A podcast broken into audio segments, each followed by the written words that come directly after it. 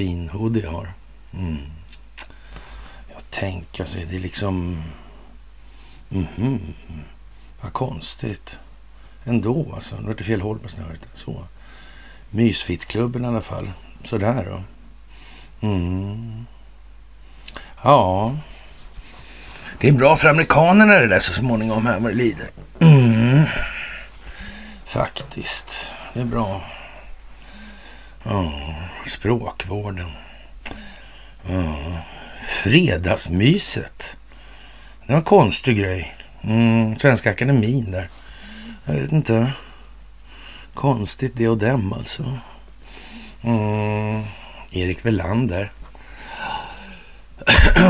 Införde den tyska skolan med fyrred tillsammans med statsråden Bagge och Holmberg. Konstigt, vilka lirare. Mm. Ja, man vet inte vad det här tar vägen. Jo, det vet man. Man vet precis vad det här tar vägen. Det kommer att gå jättebra och den djupa staten kommer att elimineras. Ja, helt och hållet faktiskt. Det är det det här går ut på. Det går ut på folkbildning, grundat på amerikansk stingoperation. Jag har sagt det några gånger. Jag kommer säga några gånger till faktiskt. Ja, det är så. Det är så. Konstigt nog alltså. Konstigt nog. Mm. Är det inte en fantastisk tid så säg alltså. Mm. Den djupa staten är lite stressad. Fast samtidigt så tror jag inte riktigt det här att själva locket är särskilt stressat längre. Det känns lite som att de eh, rimligtvis borde ha förlikat sig på något sätt med tillvarons beskaffenhet och så vidare. Mm. Känns lite så, va? Känns lite så. Mm. Vad sitter där hårdast någonstans? Kan man fråga sig. Ja. Hur som helst, kära vänner. Idag är det den 22 i tredje. Det är ett märkligt datum det här alltså. 22 i tredje. Mm. 2023 och det är dags för ett onsdags. Ja. Det är fantastiskt att se hur ni utgör den förändring vi vill se i omvärlden. Mm. Det närmar sig, det konvergerar, det dras ihop. Kontraherar, kontraktion. Mm. Ja, det är speciellt alltså. Kronkolonierna är speciella. Ja. Många stora frågor som ur ett opinionsbildningsperspektiv har verkat ledande på många sätt. Nationella trauman brukar vara sådana. Ja. Det är nästan som man kan misstänka att de här nationella trauman har fyllt någon form av ja, politiskt syfte. Givetvis uppföljningen heter ju då att eh, man får aldrig låta en kris gå till spill och man lägger ju naturligtvis inte till då, särskilt inte en som jag skapar själva. Nej, det gör man ju inte av någon anledning. Konstigt. Ja. Mm. I Australien börjar man prata om att det ska bli månfärder och konstigheter. Ja. Ja. Gud vad mycket ost vi ska få då. Mm. Den är gjord av ost. Månen alltså. Mm. Ja, det där är lite skumt alltså. Det verkar ha ljugits en hel del. Mm. Men först som vanligt så ska ni ha det allra, allra största av tack för det ni gör. Fantastiskt alltså. Ni är helt otroliga. Vilken utveckling. Vilken utveckling, ja. Det måste man säga. Det största av tack för gåvor på Swish och Patreon. Det största av tack för att ni eh, fördjupar er på karlnorberg.se där man kan se trendbrott i den meningen faktiskt. Ja. Kanske ska slå ett slag för det här med de själsliga frågorna. Den själsliga dispositionens betydelse för tillvaron. Kanske det, kanske ja. Våra känslogrundande värderingar. Mera uttryckt som ett destillat i det här. Ja. Konstigt verkligen alltså. Mm. Ja, det verkar det här med så att säga, den endokrina tillvaron, alltså hormoner som vi lever i, verkar spela en märklig roll här alltså. Det, det måste man säga ändå. Faktiskt. Jag hade sådana här gamla mentorer en gång, men de var ju födda på 30-talet de här. De hade några saker otroligt bra klart för sig. De fick ju ihop en glob av det där. Det var inte tu tal om det alltså. Nej, historia var inte någon ringa del i tillvaron hos de här människorna. Eh, sen var de lite svaga i andra hänseenden. Alltså själv, självbilden, det var liksom... Den var macho helt enkelt. Det var testosteronstinn. Mm. Kanske var därför de var så rädda för det här östrogenhavet som de slog mig i huvudet med varenda jävla dag. Mm. Eller i alla fall rätt ofta. Mm. Kan ha haft något med det att göra. Man skulle kunna säga så här om man det här med könsidentiteter och så vidare och så vidare. Där har man hormonbehandlingar också. Ja. Att skeva till det där lite grann skulle kunna vara en modell. Eller? Jag tror det faktiskt. Mm. Ja. Det där är ju lite märkligt. Kan någon ha tänkt på det här tro? Hur gjorde de egentligen när de extraherade testosteron första gången i tjurtestiklar? Hade de en väldigt vass kniv och en, ett jättes, så att säga, skarpt mikroskop? Eller hur, hur gick det till? Och hur visste man vad man letade efter för det första? I det här? Hur kom man på det där? Ja, märkligt alltså om det har med eh, den psyko sociala välmågan att göra, skulle det kunna vara på så vis att man kanske skulle använda det som verktyg på något vis mot befolkningen. Mm. Ja, det kan man nästan tänka sig. Det kan man tänka sig, ja. Mm. Anabola substanser är uppbyggande. Ja. Det är de ju. Mm, så det, där kommer testosteronet in i lite olika sammanhang. Ja. Mm. Och ja, så finns det andra endokrina substanser som är nedbrytande i för stor omfattning. Konstigt det där. Men som sagt, de har ju känt till det där länge, men de har naturligtvis inte använt det till något speciellt. Uh, inte med... Uh, inte med livsmedel och sånt. Nej, nej, det skulle man kunna tänka sig. Och det här eh, genotypiska avtrycket, alltså genotyp plus fenotyp blir den nya genotypen. Alltså det är så att säga den genetiska startpunkten och sen den så att säga socialt omverkande eller inverkande summan av faktorer där då. Mm. Men där är ju ändå födoämnena en del av det här. Mm. Jag vet inte. Det var ett jävla tjat om... Det började på något vis då, påstod de då, gubbarna, att ja, när det började dyka upp där på slutet på 70, början på 80-talet i Florida. Mm. Grodorna tog stryk först, på något vis amfibierna. Mm. Sen krokoloiderna. Mm. mm. Jag vet inte. De varit lite konstiga de där. Inte, ja, de varit inte fortplantningsdugliga helt enkelt. Har det hänt någonting med människans fortplantningsförmåga, miljöpåverkan? Eller är det inte miljöpåverkan, är det något annat då? Liksom? Ah, det verkar nog ändå vara lite miljöpåverkan där, tror jag nog faktiskt. Nu verkar det i alla fall som man har kommit på att det här med testosteronbehandling för eh, ja, kvinnor som typ närmar sig då övergångsåldern och det här. Det verkar ändå, ja, jag ska inte säga eh, jättekoordinerat. Jo, det ska jag säga. Det är helt koordinerat. Det är alldeles uppenbart när Svenska Dagbladet och Dagens Nyheter går ut som de gör nu. Separat, inte ens samma artiklar som det alltid är annars då när de ska visa att de sitter ihop. Nu behöver de inte visa, nu fattar alla det. Mm. Det är något med det där alltså. Det är något med vår psykosociala välmåga som är endokrint betingat i det här. Mm. Därmed inte sagt att det, det inte kan vara annat, för det kan det naturligtvis också vara. Det är klart att om man ligger fastknuten på en tågräls uh, sådär, och man hör ett annalkande godståg så kanske inte fortplantning det första man tänker på. Nej, det kan ju vara så. Ja. Mm. ja, det är lite snyggt när de smyger in kvinnors hemliga fantasier i bland de negativa biverkningarna. Det tycker jag ändå är lite gulligt gjort alltså.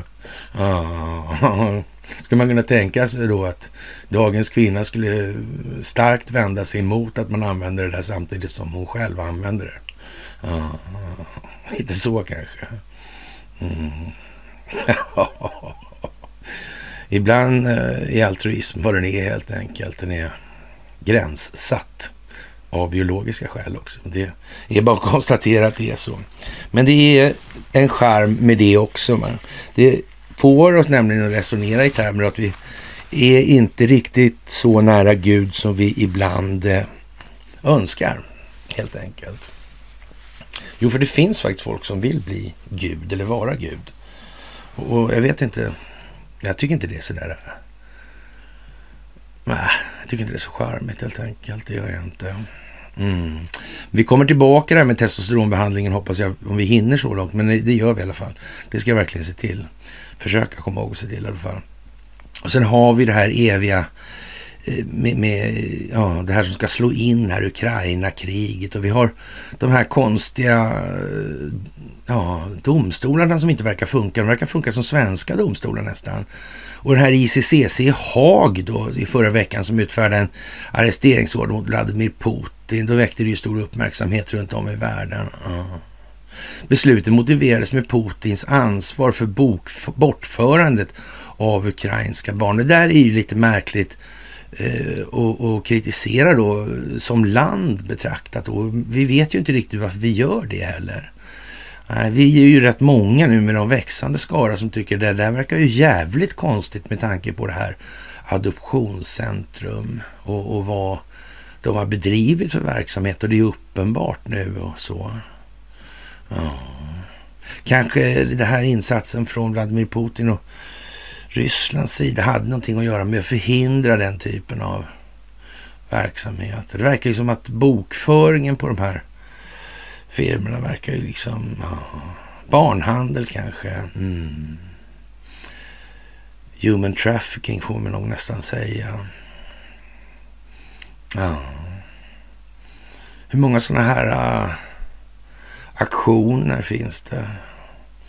Är det öppna aktioner nära nog numera? I gamla ja, märkliga länder. Det sägs att i Albanien till exempel pågår sånt. Ja, tonårstjejer. Ja.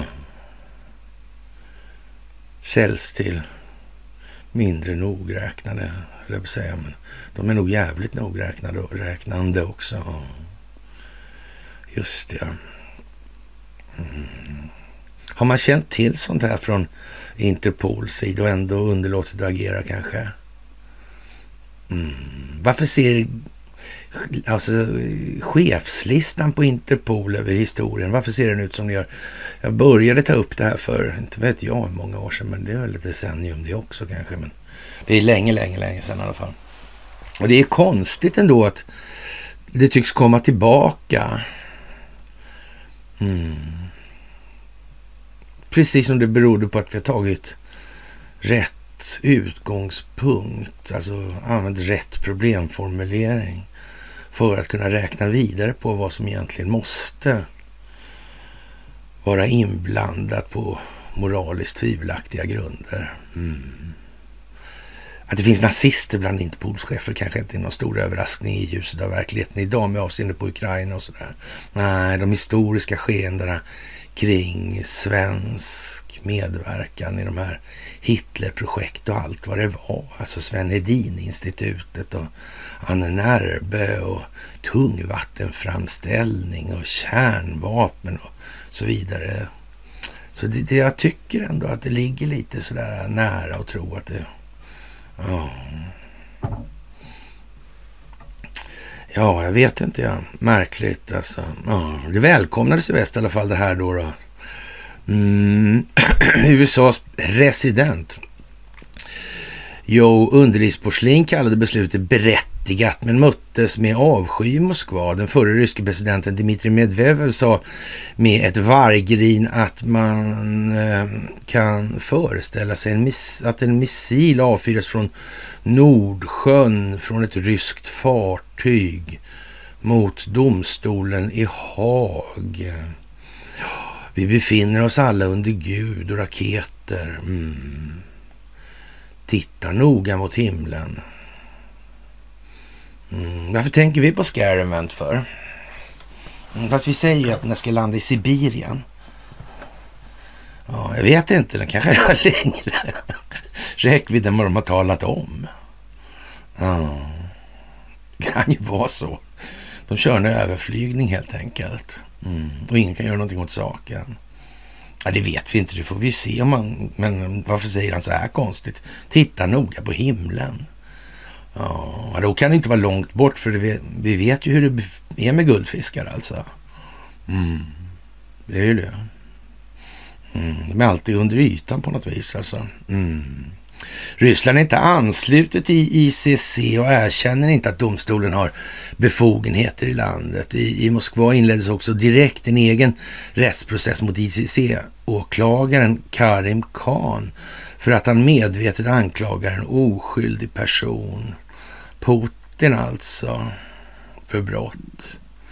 Mm. Hur var det med den här Karim Khan? Hade han någon anknytning till någon där som var intrasslad i pedofilhärva? En engelsman tror jag. Eller har jag fel där? Ja. Vi kommer tillbaka till det också. Jättemärkligt det där alltså. Ja. Anklaga en oskyldig mm, person, Putin alltså, för brott. På måndagen har bara 40 länder representerade vid ett möte i London för att stödja den internationella brottmålsdomstolens utredning av krigsförbrytelser, brott mot mänskligheten och folkmord i Ukraina. Ja, man kan väl säga så här att eh, de som samlar ihop de här delegaterna och eh, så, de kanske har någon form av tillgång till, eh, jag vet inte jag, elektronisk övervakning kanske. Inte skulle de väl vara så nesliga? Eller? Nå, Bilutta. Vad dumt det blev. Ja, som sagt. Mm. Från Sverige deltog justitieminister Gunnar Strömmer som också representerar övriga EU-länder eftersom Sverige är ordförandeland i EU. Mitt huvudbudskap idag har varit att Sverige och EU-medlemsstaterna står enade i sin vilja att fortsätta stödja ICC, sa Strömmer efteråt i ett pressmeddelande. Mm. Ja. Utöver den militära och ekonomiska koalitionen som stödjer Ukraina mot Ryssland finns också det finns alltså en juridisk front i form av ICC som bland annat riktar sig mot Vladimir Putin personligen. Men med en viktig skillnad. USA är inte en del av den internationella brottmålsdomstolen. Mm, det var ju konstigt. Mm. Ja, vad kan det ha sikte på tro? Att det har blivit... Ah, Ukraina inte det heller ju. Ja. Mm. Av en slump är det så alltså. Mm. Ja, mm. ja som sagt. Ja. Circumstances comes to preparations kanske. Mm. Kanske. Ja, jag vet ju inte så noga. Nej, Ja, ja, det är ju... Bakgrunden är enkel alltså. Amerikanskt egenintresse. USA vill inte medverka till en rättsordning som innebär att amerikansk militär skulle kunna ställas till svars i domstolen. När ICC, ICC för några år sedan inledde en utredning om krigsbrott i Afghanistan svarade Trump-administrationen med sanktioner mot chefsåklagaren. Mm. Just sanktioner var en åtgärd som bar Donald Trumps signatur, men inte principen om att ifrågasätta ICC. Ja, Både demokratiska och republikanska presidenter har hållit avstånd till domstolen. Men Rysslands invasion av Ukraina för ett år sedan mjukade upp den amerikanska linjen eftersom många i Washington anser att det ligger i USAs intresse att den ryska ledningen ställs till svars för krigsförbrytelser. Mm. Ja, jag vet ju inte. Kan hemmaopinionen där spela en roll då alltså? Kanske amerikanerna känner att de måste ta sitt ansvar i den delen. Mm. ja, ja, ja. Och tänk om det kommer fram mer grejer sen då. Som ja, någon form av mystiska brott mot uh, krigslagar och så. Mm. Märkligt. Mm. Det här med legoknektar, det verkar vara sådär va? Sånt kan man inte ha inom landet och det tror inte jag i alla fall. Men jag kan ha fel, jag kan ha fel absolut. Alltså. Det känns inte som man borde kunna ha det alltså. Det gör det faktiskt inte. Mm.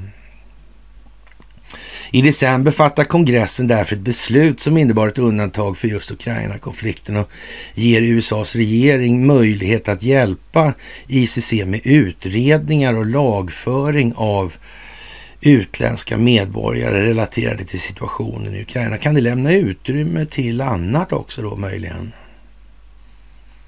Ja, det skulle det kunna göra faktiskt. Men enligt New York Times blockerar försvarsdepartementet Pentagon som förstås har det starkaste egenintresset av att USA hålls utanför ICCs jurisdiktion, utlämnandet av underrättelser som skulle kunna fungera som bevis. Vad kan det möjligen ha att göra med för någonting det här? Vad kan det vara? Mm. Ja, den republikanske senatorn Lindsey Graham säger till tidningen att Pentagon försöker underminera den nya lagens anda. Det, det, ser ut som att försvarsdepartementet är problem, eller problembarnet här. Och, och ju tidigare vi kan få informationen i händerna på ICC, desto bättre kommer världen att bli, säger Lindsey Graham. Tänk vad obetänksamt, alltså han som är en sån riktig djupa staten-gubbe alltså. Det var dumt sagt alltså, att han inte kunde räkna ut det. Han som till och med varit på besök i Ukraina med John McCain. Ja, det är ju man, väldigt, väldigt märkligt allt det här. Faktiskt. Är det planerat kanske? Mm. Man vet ju inte riktigt alltså. Man vet ju inte riktigt. Det är ju det liksom. Det kan ju vara det, både det ena och det andra. Vi vet ju aldrig vad den djupa staten tänker. Vi vet ju inte att enskilda nyttomaximeringsintressen är den övergripande mm, drivkraften. Ja, kan inte vi räkna ut. Alltså, nej. Och det gränsar ju av rätt så rejält. Ja. Hur troligt är det att Lindsey Graham inte har någon koll på de här tankegångarna? Han verkar ju i övrigt ja, om man försiktigt uttrycker det, ja, rätt så väl intellektuellt bestyckad. Mm. Ja, hur kan det vara egentligen? Mm. Den 22 mars. Idag är det röstning har jag hört. Stämmer det? Mm. Sen är det väl lite oklart om det där med vad är som egentligen är riksdag nu och vad är det som är regering och sådana här saker. Det verkar ju lite han verkar löst hållet helt enkelt. Mm. Konstigt det här med krigstillstånd, ja. Mm. Mm. Tänk om kriget är mot en fiende inom länderna. Mm. Som länderna måste koordinera sin motverkan mot, eller sin samverkan mot, alltså för att kunna komma åt det. Uh, annars fungerar det kanske inte så bra. Uh, Xi Jinping. Eh, eller vad? I Moskva. Mm. Vi kommer tillbaka till det också.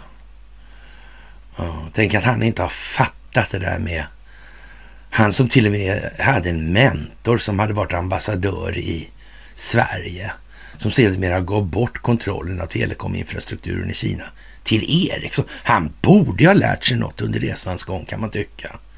Men det kan ju vara fel. Mm. Han kanske är lite saktfärdig. Xi Jinping. Mm. Ja, det finns säkert ett par svenskar som fortfarande tror att det är en sån... Vladimir Putin verkar inte tycka det. Jag tycker absolut inte det, om jag säger så. Mm. Mm. Jag tror att de här människorna faktiskt har lite kapacitet. Det är nog bara svenskar som tror att de är smartare än statsledarna eller statscheferna för sådana här länder. Mm. Jag tror faktiskt det. Det är nog inte så många andra länder som ja, lever i den villfarelsen. Det verkar farligt det där. Det endokrina klimatet tycks ha satt djupa spår. Ja, vi vet inte ens vilket kön vi har längre. Nej. Bara en sån sak. Mm. Alla mår jättebra. Ja. Konstigt. Ja, det kommer nu det här med hormonerna. Mm. Den mänskliga rättigheten till ett stimulerande sexliv tycks vara argumentet för. Och någonting ska man ju ta det på. Ja, den djupa staten har aldrig spelat på sex. Inte en enda gång faktiskt. Nej. Nej, just det. Mm. Avarterna, vad beror de på tro? Uh, eh, korrelerar de på något vis med... Uh, det är inte sagt med det att uh, det inte fanns förr. Det fanns nog till och med mer förr, men det, uh, då var ju andra sidan bildningen socialt sett var ju lite ja, i sin linda fortfarande kanske. Då. Mm. Det är ju det. Ja, undligt alltså allt det här. Och, och, ja, jag vet inte. Ja, den här, ja, Karim Khan, alltså internationell, ja, han den där eh, åklagaren där, alltså Karim Khan, ja, som anklagar Putin för ja, snott ungar då. då. Mm. Han har en brorsa, just det, så var det. Imran Khan, ja. Just det. Mm. Han fick honom släppt från ett fängelsestraff. Ja, för en månad sedan. Pedofila var han också. Kände inte han till det? Tyckte han det var lämpligt? Verkligen. Var det ingenting som han eh, kände på något vis riskerade att eh, dra ljus på det här? Mm. Är det folkbildning det här tro? Och är planerat så här? Brorsan alltså. Ut från fängelse för pedofili alltså. Tjena. Men så kan det bli utan att någon har tänkt till. Det kan man ju inte veta. Nej. Jag vet inte. Och till slut så räcker det ända fram allt det här. Mm. Vi går i mål med det här. Och ja, döda bankers. Ja. ja. Poeters sällskap hette det ju en gång i tiden. Ja. ja. Illustrationen av Johanna har följt den som en ja, tråd nästan. Mm. Eller nästan som en räls alltså. Mm. Undrar vad det beror på. Ja. Tänk att de kommer på saker i USA nu. Mm. Det är märkligt. Faktiskt. Konstigt, konstigt, konstigt. Ja. Turkiet har anledning att fundera över sin långsiktiga relation till Sverige, men också över sitt ansvar för NATOs gemensamma styrka och sammanhållning, skriver Olof Ehrenkrona i Svenska Dagbladet idag och skriver att rubriksättningen är att Turkiet närmar sig vägs ände. Ja. Var ligger Turkiet? Ligger det där det ligger? Jaha. Men vid, vid det här laget kanske de har upptäckt det i Turkiet också. Det vet man ju inte. Det kan man inte vara säker på att de inte har gjort. Nej. Just det. Konstigt. Kanske Turkiet minns 1923. För hundra år sedan faktiskt. Exakt hundra år sedan i år.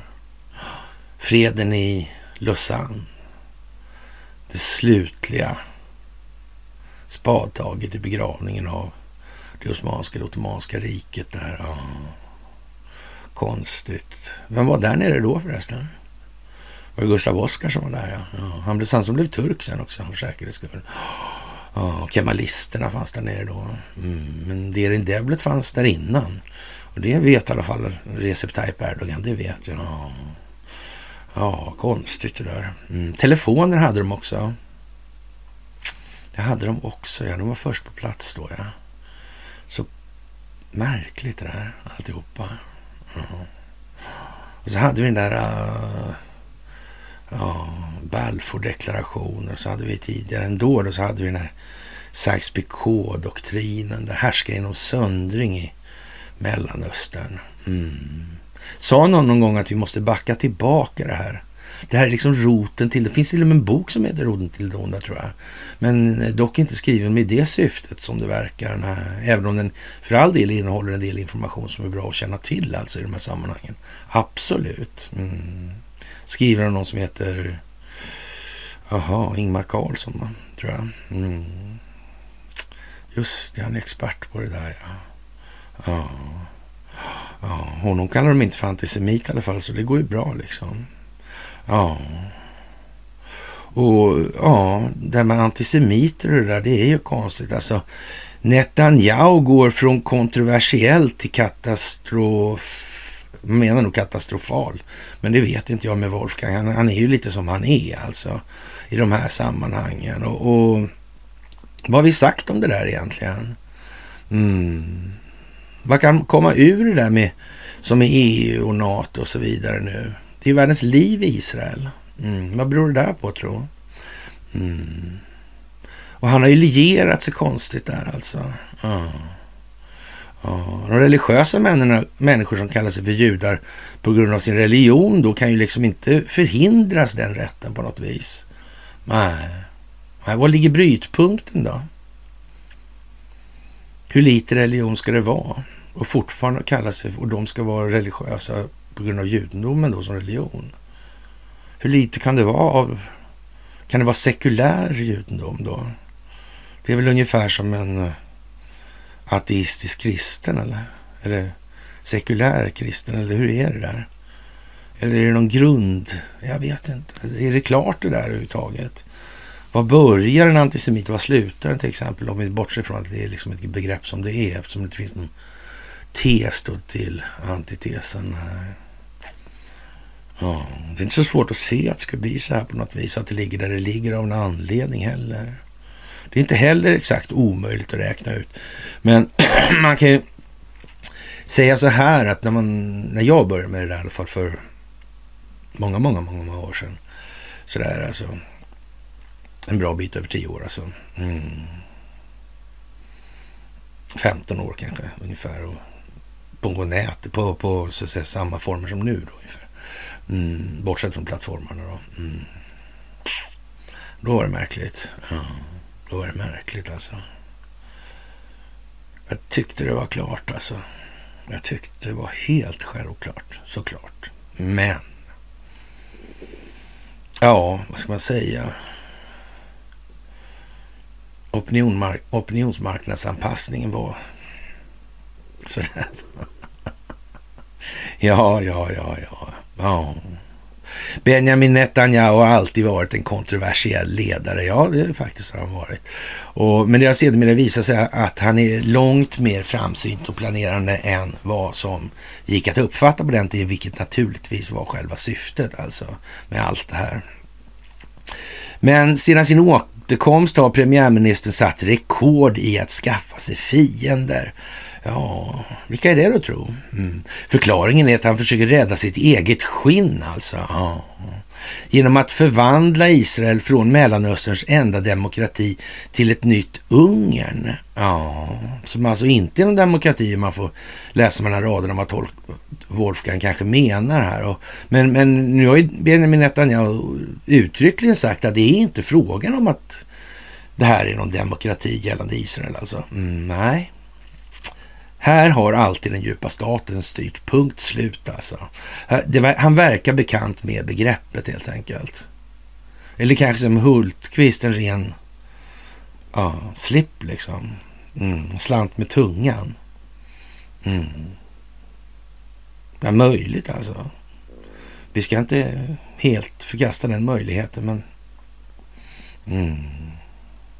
De är många alltså som verkar eniga om det här.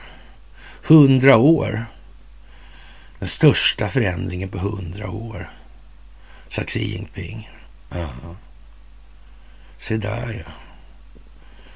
Mm. Freden i Lausanne. Mm. Ja, ja. Och de har nog upptäckt att de måste samverka. För det verkar vara så att eh, Peking har klart för sig att det finns någonting märkligt med ja, ett fåtal svenskar som på ett brutalt vis lägger sig i Kinas inre angelägenheter. Mm. Så verkar det ju vara i alla fall. Ja, helt säkert alltså. Ja. Normalt brukar rapporteringen från Israel handla om våldet mellan Israel och palestinierna. Men trots att det har varit ovanligt våldsamt på den delen av ja, den del av Israel ockuperade Västbanken de senaste månaderna har våldet där ofta överskuggats av de interna motsättningarna i landet. Ja, ja om den djupa staten finns där, då får man väl anta att den gör då, om man ska ta Benjamin Netanyahu på orden. Mm. Att han dessutom mutad av företag som, ett företag som ja, köper sin kärnteknologi från ett svenskt ja, telekombolag där. Mm. Besek heter det där israeliska bolaget. Mm. Det hette, om det ens finns kvar längre. Men... Mm. Sen var det det där med ThyssenKrupp och det var väl kopplat lite grann tror jag till Kockums. Ja. Undrar om de där mutorna var betade så att säga. Mm, för hur i helvete ska man få ut någonting sådant ur Israel om det har funnits där hela tiden och sitter till och med i bildandet av det där. Man får väl säga så här att är det någon som ja, åtminstone eh, drar en lans för den religiösa judendomen här så är det ju faktiskt det är Benjamin Netanyahu. Konstigt nog alltså.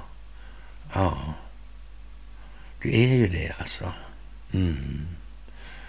De som inte har religionen som ledstjärna och kallar sig för judar, de verkar ju eh, inte ha riktigt klara grunder på eller till sina egna värderingar. Det verkar ju jättemärkligt. Har de inte funderat på det där på något vis? Han Shlomo Sand skrev väl någonting. Ja. Uppfinnandet av det judiska folket. Men han var ju svår att komma åt den. Han var ju professor i Tel Aviv där. Uh, han blev inte så populär för det där. Men de kunde inte göra så mycket åt saken. Nej. Ja, faktiskt alltså. Mycket märkligt. Mm. Vecka efter vecka har tiotusentals människor gått ut på gatorna för att demonstrera mot Netanyahus nya högerextrema regering och dess försök att minska högsta domstolens makt. Mm, verkar problem det där med, med den här dömande makten. Den verkar inte helt omöjlig att korrumpera någonstans faktiskt. Den, den tycks bestå av människor kort sagt. Som kanske inte främst har haft sin moral Mm. Som främsta plikt att underhålla. Nej. Det verkar inte. Det verkar som han Douglas McGregor sa, va? Ja. Om de amerikanska generalspersonerna. Ja. De hade ett tämligen vidlyftigt ekonomiskt förhållningssätt till sin egen moral. Mm. Vidlyftigt förhållningssätt. Jaha. Man kan säga att han dagtingar kanske med moralen rent utav. Va? Ja, kan man inte tänka sig. Finns det egennyttiga militärer också? Kanske till och med politiskt sådana, sinnade sådana. Ja. Jag vet ju inte, men det, det verkar ju inte något lyckat. Det har vi pratat om många gånger, att det där är ingen lyckad grej. Alltså. Det här med att ha en politisk militär. Nej. Då blir det lite mer den här gamla vanliga frågan. Och vad ska vi med de här till då? Mm.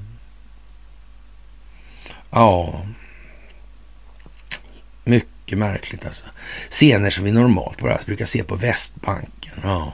Med polis som skjuter tårgas. Ja mot demonstranter och pucklar på dem med batonger utspelar sig nu på gatorna i Tel Aviv och Jerusalem. Demonstrationerna har också attackerats av högergrupper som stödjer regeringen. Ja. Den folkliga vreden har sin urs sitt ursprung i tre saker. När Netanyahu mot alla odds vann det senaste valet valde han att bilda regering med landets mest högerextrema och religiösa partier. Partier som aldrig tidigare varit i närheten av makten fick nu viktiga ministerposter där de styr polisens arbete och utbyggnaden av judiska bosättningar på ockuperad mark. Ja, ja en enstatslösning är ju faktiskt en Riktigt smakfull sak alltså. Mm. Och, och, att den skulle ha en enda möjlighet att överleva under någonting annat än ordnade former i dagens utvecklingsklimat. Nej, så kommer det inte att bli.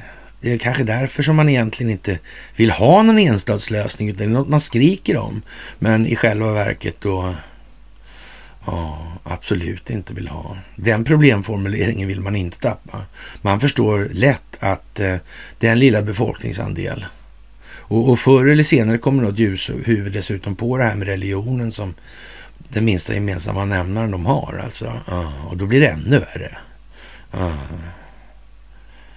Det där är ju lite konstigt. Mm.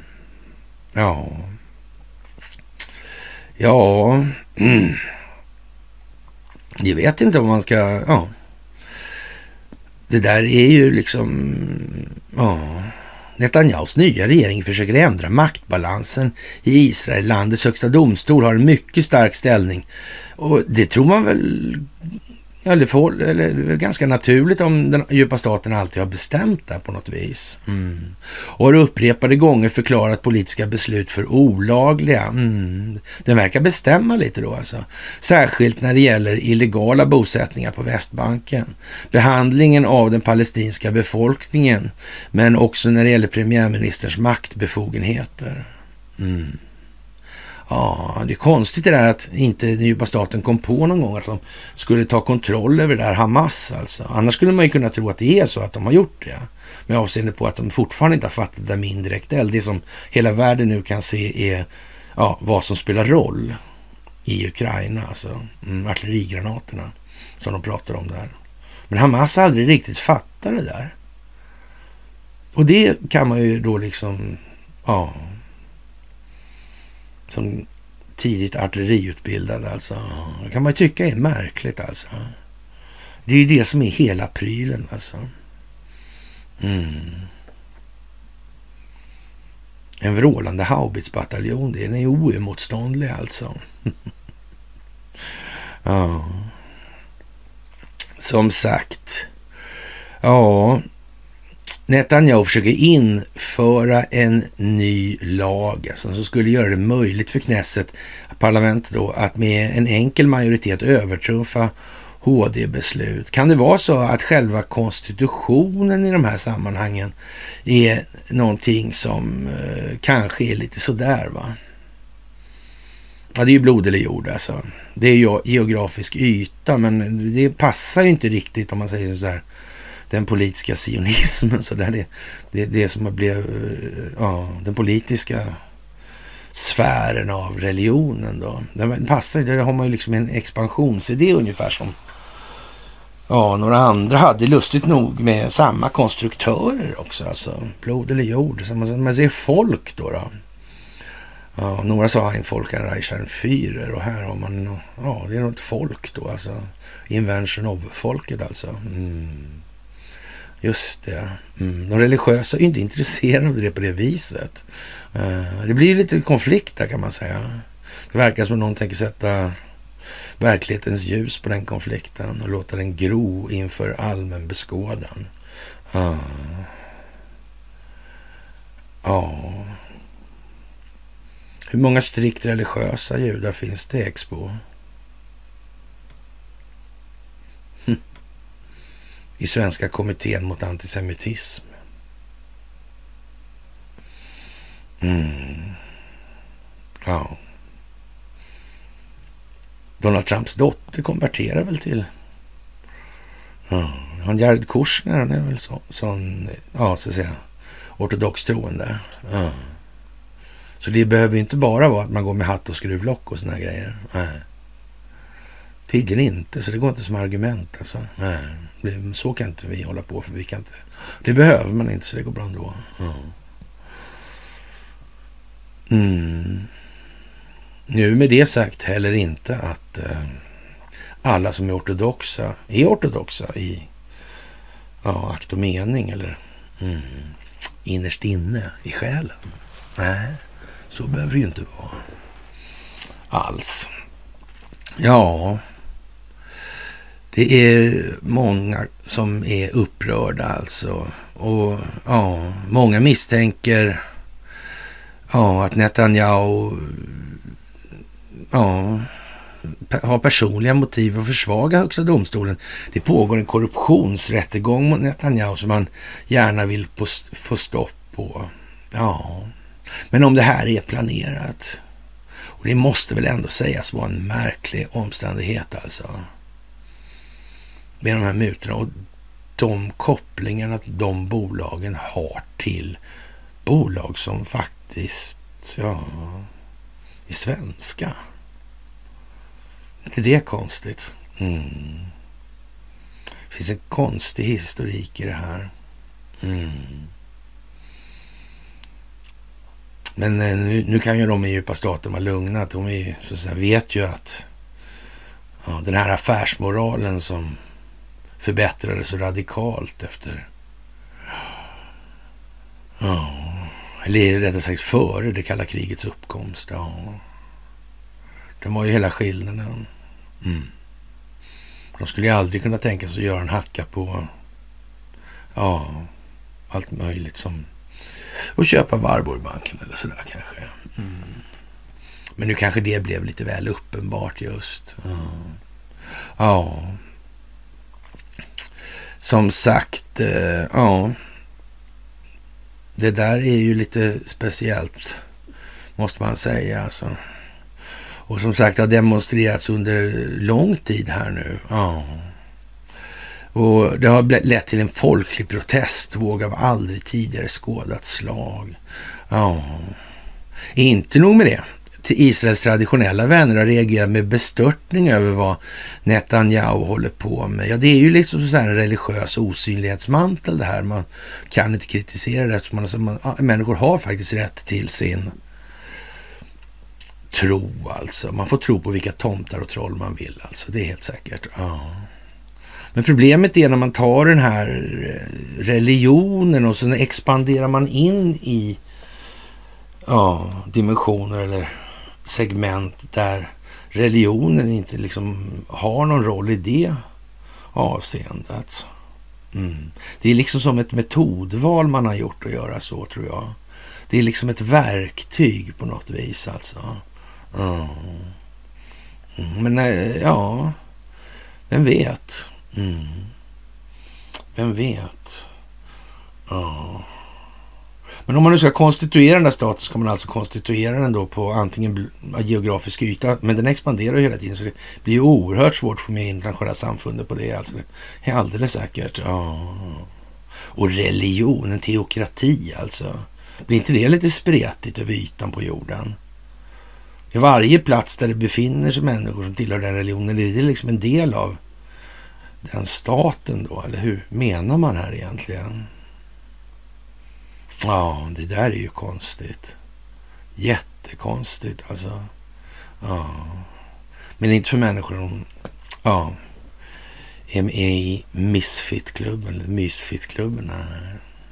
Där börjar det bli klarare. Allt mer klart. Ja, ja det är ju... Ja.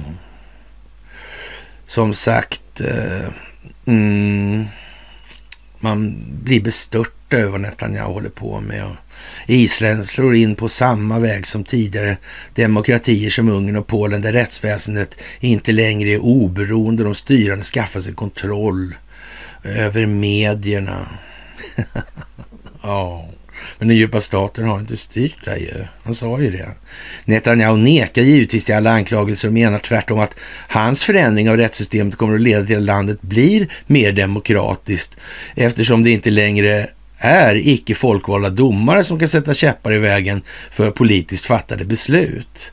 Men det är få som tror honom. Även juridiska, judiska förlåt, ja, organisationer i utlandet fördömer Netanyahus planer. Ja, som sagt, jag är säker på att Expo gör det också faktiskt. Um, då är de, är de antisemitiska eller är det Benjamin Netanyahu som är antisemitisk? Mm. Ja, han har ju de extrema ja, religiösa med sig, så jag vet inte.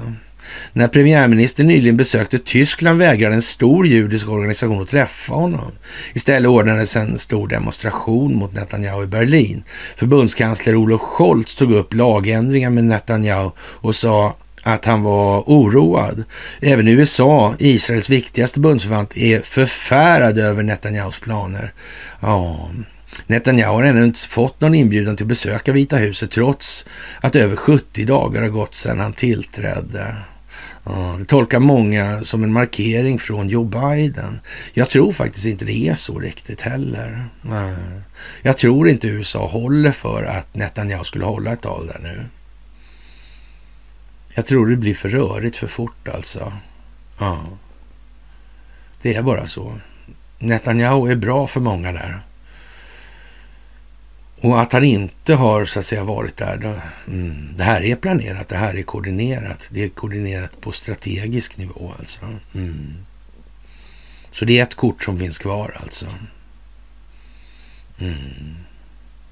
Det här med att eh, en lobby, en judisk lobby, alltså. Det vet inte jag om den är judisk lobby eller om det bara är en politisk lobby egentligen som kallar sig för judisk. Uh. Jag, jag, kan för min del inte säga att jag vet vad som är judiskt förutom de som är religiösa alltså i det här. Det, det kan jag ju säga alltså. Mm. Och nu verkar det ligga en schism däremellan. Är det några som är antisemiter eller hur är det där egentligen? Jag vet inte det. Mm. Så intills dess att det är ja, någonting annat än bara religion så ja, då får jag avvakta helt enkelt. Ja. Det duger inte bara att någon säger det alltså. Man måste ju påvisa någonting i sak som gör gällande. Ja. Det är konstigt ja. Mm. Lite märkligt alltså. Ja, och eh, när de här två talades vid underlivsporslin av Netanyahu då i häromdagen betonar Biden vikten av checks and balances och uttryckt sitt stöd för en bred regering i Israel. Ja, undrar varför då? Förra veckan varnade Israels egen president Isaac Herzog att landet kan stå inför ett inbördeskrig om Netanyahu driver igenom den nya lagen. Ja, då kan man väl säga det verkar precis som att det är lite anti-djupa staten-verksamhet som man håller på med. Mm, faktiskt. Wolfgang Hansson Ja, jag tycker inte det här verkar så roligt att skriva faktiskt. Nej.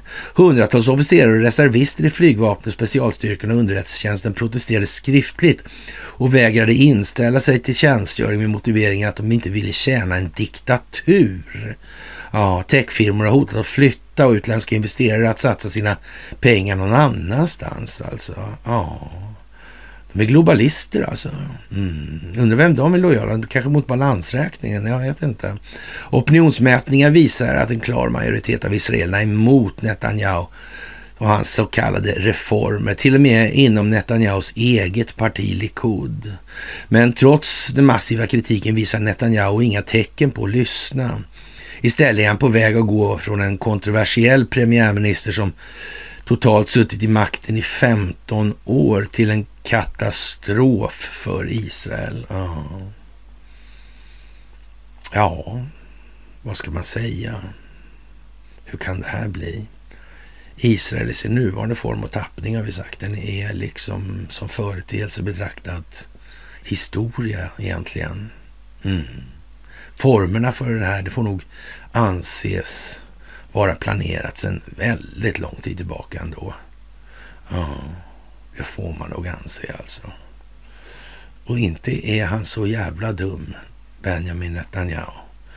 Så han inte fattar när bollen sattes i spel. Det är ju bara helt säkert alltså.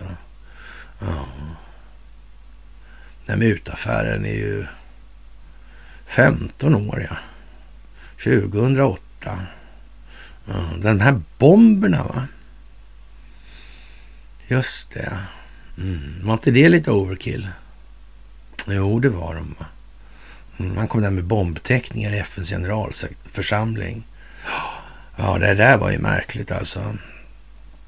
Mm. Ja. Som sagt, ja. Och, och, ett av förslagen här var alltså att man skulle eh, göra, eller olagliggöra ja, eller samtal eller uttrycka sig om Jesus i Israel. Mm.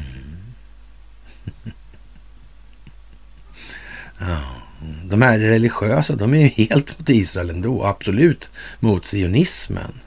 Det är ju konstigt. Mm. Det där förslaget var väl lite...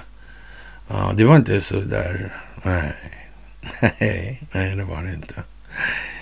Men det, det roliga med det här, det är ju det att det här kommer ju inte att påverka de religiösa. Så de kommer ju fortfarande vara religiösa. Mm. För deras vidkommande så kommer det, det blir inte sämre. Nej. Det kan nästan med visshet sägas att eh, det kommer att bli förbättringar vad som än händer för deras vidkommande. Mm, faktiskt. Mm. För det kan man säga så här ändå. Det är väl inte så många människor som har lidit skada eller upplevt oförrätter som till en följd av att någon annan tror på en religion. Nej, det är ju inte det. Alltså. Det är en enskild betraktelse. Och det kanske spelar roll alltså, någonstans. Jag vet ju inte. Nej. Jaha, och är eleverna idag dummare än förr? Det handlar om det och dem alltså, som ska bli dem. Och ja, det här är i Svenska Dagbladet idag. Och det är lite speciellt måste jag säga att jag tycker, för då har man tagit en massa olika exempel då. Va? Ja, en gammal ständig sekreterare och, och, och Björn Ranelid och lite sådär, här, någon författare och så. Alltså. Mm. Och den sista personen man talar med säger, den säger någon speciell grej. Alltså, och det här är vad man kan kalla för ett inspel i den meningen. Man pratar alltså om en eh, figur som vi har pratat en hel del om när det gäller språkvård. Alltså kan man ju tänka sig då det här med, med införandet av tyska skolan 1944 med Führer-ed i Stockholm alltså. Mm och Erik Welander vad han pysslade med under 1930-talet. Ja. Och statsrådet Bagge och statsrådet Holmberg också. Ja. Mm, men det här är konstigt, för det var väl för allmänhetens bästa kan man anta. Ja, och det här med kanslisvenska och riktig svenska, det var också för allmänhetens bästa. Mm. Visserligen var de som bara kunde riktig svenska tvungna att lyda dem som behandlade sin omgivning med kanslisvenska. Men det kanske inte spelar någon roll, för det var av ren välvilja de utförde de behandlingarna. Mm. Eller så är det ju inte så. Det kan man nästan säga att det ser ju inte ut som det skulle kunna vara så i alla fall. Nej. Ja, tycker du då att du, man ska genomföra en domreform som språkrådets tillträdande chef Lena Lind Palicki föreslagit? Då kommer den här vederbörande då och säger att ja, det tycker jag. Och observera att det inte bara är Lena Lind Palicki som föreslog, föreslagit det. Redan språkvårdsnestorn Erik Velander antydde i sista upplagan av klassikern Riktig svenska 1973 att det snart kunde vara dags för en domreform. Varför då? Eh, frågar journalisten undrande. Därför att valet mellan det och dem i skrift är en praktisk fråga som upptar alldeles för mycket tid av vår tid för närvarande som debattämne och som symbolfråga för olika syn på språk och språkkunskaper. Som besvärligt problem för tusentals skribenter som föremål för felfinneri och som ständigt återkommande undervisningsstoff i skolor och på universitet. Det vore skönt om vi kunde få denna fråga ur vägen och ägna oss åt viktigare ting. Och med det kan man väl förstå att han menar naturligtvis monetärmekaniken då och så att säga, ja, de inneboende, eller den inneboende naturen och karaktären hos systemet i stort. Så att man förstår att det ska bli, kommer bli skuldmättat så man kan göra någonting åt det. Eller så är det ju inte så bara, nej. Och det här är alltså Svenska Dagbladet idag och det får man ju se är liksom, ja, ja, det, det är vad det är helt enkelt. ja, och det här har ju spritt ut sig då över hela jävla världen då naturligtvis. Det är vi som har Nobelpriset i litteratur till exempel. Mm. I fred också har norrmännen men ja, fast egentligen så. Mm. Mm. Ja. Ja. Och det här med TikTok och ByteDance och Neil Chen mm, borgmästarens råd i eh, Shanghai. Mm. Konstigt. Så att det är fler där i det där tror jag. Man kanske gjorde det va? Ja, man vet ju inte liksom om det hänger ihop. Men, men jag tror att det hänger ihop i alla fall. ja, det finns en exekutivorder 140-34 på bloggen. Ja. ja. Jag tror det räcker med att slå de siffrorna Vi i sökrutan. Mm. Ja, det, det är ju svårt att veta vad de har tänkt sig alltså. Det verkar nästan lite så här som att det ändå har spelats lite internationellt i de här sammanhangen. Alltså det har kommunicerats någonting som har fått effekter, konsekvenser på mottagarsidan. Mm. Det är ju mycket märkligt alltså. Ja. Ja. Detta är inte en fråga om nationalitet. Alla globala företag står inför gemensamma utmaningar som måste hanteras genom skyddsåtgärder och transparens. Ja, jag är stolt över att TikTok tar ledningen på det här området och jag välkomnar chansen att fortsätta föra samtal med USAs regering för att göra den här modellen ännu bättre, säger C. till lagstiftare. Mm. Ja, frågan är om länder är sådär jättebekänta av de här globalisterna mm, och deras enskilda vinstmaximering. Mm. Så hur mycket ska de få tjäna på ett land? Hur mycket inflytande ska de få ha i ett land? När slutar det vara ett land? Om det blir tillräckligt med inflytande?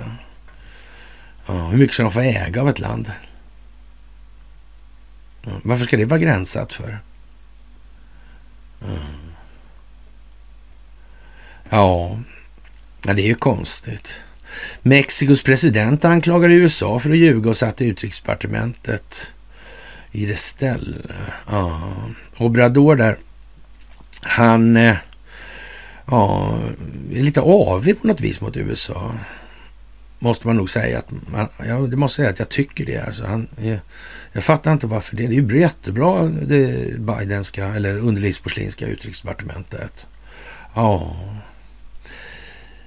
han eh, tycker att den här utrikesdepartementets rapport om situationen i Mexiko som hänvisar till allvarliga kränkningar mot mänskliga rättigheter i landet. Ja. Han kallar dokumentet falskt och påminde USA om att de faktiskt hade underminerat Nord Streams till exempel. Och det de säger här, menar han då, det är inte sant. Och de ljuger, det här är ren politik med all respekt. Sådan är deras natur, det vill inte förändras. De tror att de är världens, det är världens härskare och de ser en fläck i någons öga men inte en stock i sina egna ögon. Nej. Det är ingen idé att vara arg, det är vad det är det här alltså. Mm. De, det är vad det är alltså.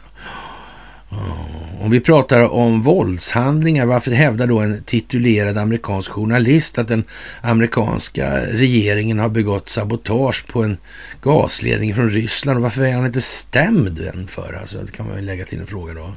Varför har det inte inletts rättsliga påföljder för det här påståendet? För det är ju trots allt inte så att det är bara något tiotal personer som har uppfattat det här. Nej, det är konstigt. Hur kommer det sig? Vad beror det på? Mm. Varför är inte Seymour Hurst slagen i järn liksom? Ja. Och befinner sig i kölsvinets stia liksom. Ja. Vi pratar om våldshandlingar. Varför hävdar då en titulerad amerikansk journalist att den amerikanska regeringen har begått sabotage på en gasledning från Ryssland till Europa? Alltså, ja. Konstigt ju. Ja. Ja, tidigare har Mexiko fördömt den tanklösa pumpningen av Ukraina med vapen, alltså uppumpningen. Ja, det är inte förvånande att kränkningar av mänskliga rättigheter omedelbart upptäcktes där. USA där alltså. Konstigt. Ja. Ja. Xi Jinping ja. I Ryssland. Ja. Den här resan har en enorm inverkan på situationen runt om i världen. För första gången sedan starten av den särskilda militära operationen i Ukraina träffades ledare från de två stormakterna på väg mot en förändring av det globala geopolitiska systemet. Och högt och tydligt riktade de sina ord, inte så mycket till journalister och observatörer som till cheferna för andra stater. Så sa de att de hade för avsikt att stödja varandra på den här kursen. Det betyder inte att våra länder skapar en ny supermakt. Nej, de tar ett gemensamt ansvar för att förändra världsordningen som är så fruktad i Washington alltså. Mm. Ja, den här förändringen är de livrädda för. Ja, de är rädda för att varken Ryssland eller Kina kommer att diktera för någon hur man ska leva. Ja. Och att de inte kräver att det ska finnas något diktat överhuvudtaget. Mm.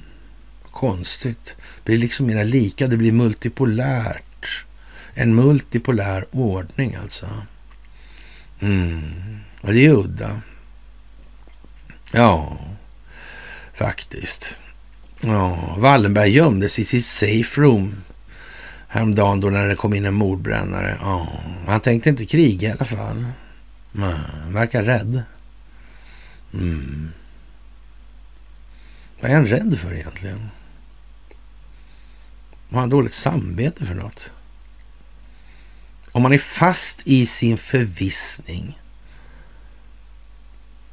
att han har den högre moraliska ståndpunkten, då kan man väl för fan inte behöva vara rädd liksom.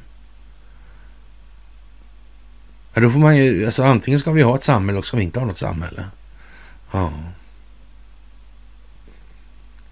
Det där är ju lite speciellt alltså. Mm. Udda. Mm. Matjättarna. Sverige, livsmedel, livsmedelsbranschen, konglomerat. Mm. Exponeringen av det här. ICA-handlarnas förening liksom. Jo, alltså det. Ja. Det är fantastiskt alltså. Mm. Man får ju, ja. Nej, jag vet inte. Det är lustigt alltså. Det finns ingen demokrati i Israel som sagt. Och livsmedelshanteringen i Sverige livsmedelsindustrin verkar milt uttryckt korrumperad. Mm. Och hur kan det pågå? Vad beror det på? Mm. Ja, det är ju konstigt alltså. Som sagt, udda. Mm. Och valet i USA 2020. Mm. Ja, en sak vet vi i alla fall att det blir ju inget, ingen idé att ha något mer val nu. Nej. Om man inte har rättat till det här. Nej. Mm. Har man tänkt på det ens? Man glömt det? Det finns ingen planering för det. Nej. Och flera svenska storbanker dras med i den här bankkrisen. Det verkar som att de befinner sig inom ramen för samma system som är skuldmättat alltså. Så det verkar sprida sig. Hur går det då med, med liksom, om de här bankobligationerna då? Och, och de finansiella instrument som har skapats i deras kölvatten då, i deras, efter deras tillkomst. Mm. Om det där havererar, fast det finns ju någon form av ja, finaste, mest seniora kapitalet. Det är väl de som aldrig kan gå i konkurs för stater, statsobligationer tror jag. Ja, det är de här bomberna jag brukar prata om, den här ganska lilla som är aktiemarknaden, obligationsmarknaden och sen ja, derivatmarknaden, skuggbanksystemet där. Just det. Mm. Det kanske går åt helvete. Jag vet inte. Kanske det här gör det. Mm. Kanske de vet att vi ska göra det. Mm. Och det som sker är vad som har planerats att ske. Mm. Men då är det ju samtidigt så att då kan man ju, behöver man inte vara kanske så orolig. Men vi behöver nog, man behöver nog ta loven av en del vanföreställningar också. Så kan det vara, ja. Det kanske är som ett behöver titta på himlen kanske. Ja, Gud och raketer, ja. Mm. ja. Vi tror på överflygningar i någon mån. Det tror vi. Ja, till det, ära till de evigt värdefulla statsobligationerna. Ja. alltså vad blir en statsobligation värd i ett eh, sammanhang där det finns kinetisk militär verksamhet och gränserna förändras?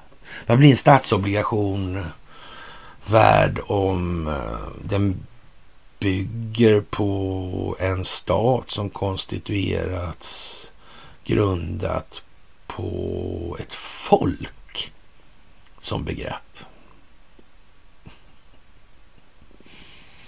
Ja, men, eh, nu tror jag nästan att de flesta borde kunna förstå att det här är ju lite... Eh, om man blandar ihop det så där eller lägger ihop det och tittar från, på båda de företeelserna från en och samma punkt. Ja, ja. Är det så alltså? Alltså det kanske blir lite tokigt, ja.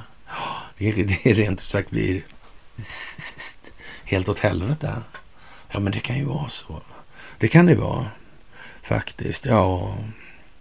Och 150 lax alltså. Kostar det varje medborgare i Schweiz, det här lilla paketet där. UBS, vi har pratat om, vi har pratat om Warburgs, vi har pratat om alla kopplingarna Warburgs, alla, ja. Det finns på föreläsningar om vi säger som så. Mm. Mm. Warburg Pincus där, mm. UBS. Oh. Mm. Lite lattjo. Och mitt i allt elände så visar det sig att det blir miljardböter för Volvo i USA. Alltså, de har belagts med miljardböter i USA efter brister i säkerhetsrutinerna för koncernens bilar och bussar. Straffet är ett av de hårdaste i sitt slag i USAs historia. Men AB Volvo har inte yppat något i marknaden om det, fast det var ett tag sedan alltså. Är inte det konstigt? Va? Så här, vilken dag alltså, den 22? Mm.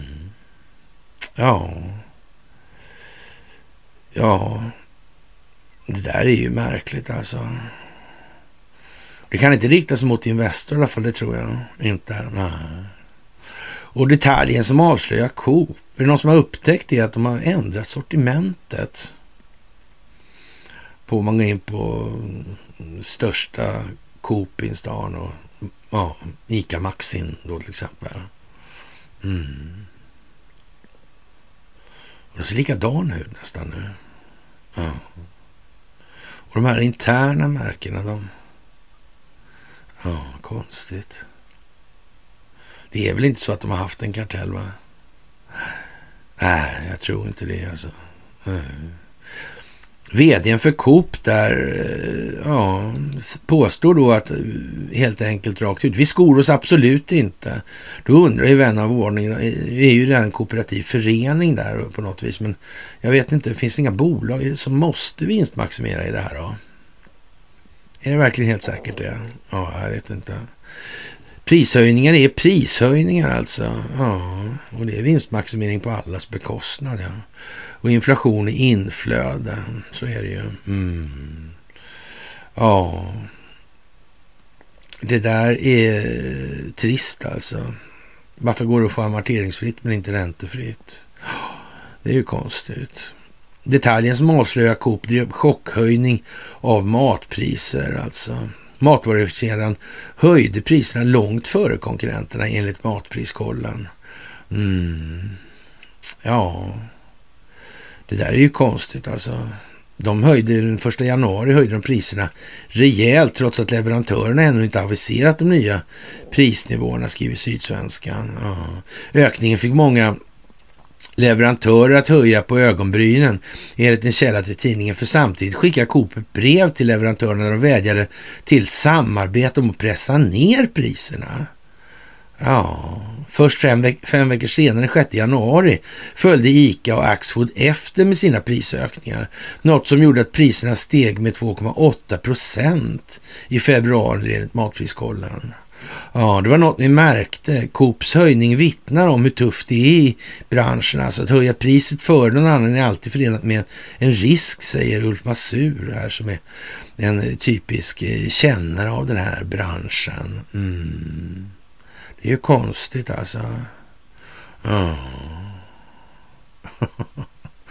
ja, det måste bli tydligt. Det är alldeles uppenbart alltså. Mm. Coops presschef Marcus Björling menar att det inte är särskilt anmärkningsvärt att Coop var före sina konkurrenter vad gäller prisökningarna. När en prisjustering som vi fått från leverantörerna slår igenom under året varierar. Under början av 22 hade, var vi till exempel sist ut, säger han till Sydsvenskan. På frågan varför brevet om att pressa priserna skickades ut samtidigt som man höjde priserna, då säger han att vi, vi har kontinuerligt kontakt med våra leverantörer för att säkerställa att vi erbjuder högt prisvärde till våra kunder och medlemmar samt stärker vår konkurrenskraft på marknaden. Det är något som vi jobbar med kontinuerligt återkommande, inte minst just nu med tanke på pristrycket på svenska konsumenter. Och, och jag får väl säga att det är en rätt sjaskig ordsallad helt enkelt. Alltså. Och, och vdn säger att vi skor oss absolut inte. Och, ja, och finansminister Elisabeth Svantesson kallade till möte med matvarugiganterna, alltså Coop, Ica, Axfood, på tisdagen efter den senaste tiden rus, rusande matpriser. Coops vd mötte media efter mötet där de fick frågan om varför den svenska inflationen är betydligt högre än andra länders. Eh, man måste titta i ett, i ett historiskt perspektiv och det heter inte så, det heter ur ett historiskt perspektiv återigen. Många år har vi inte haft eh, någon inflation alls. Nu har vi haft eh, både pandemi och, och, krig. Dessutom går valutan i fel riktning, säger hon och tillägger, vi skor oss absolut inte. Mm. Ja.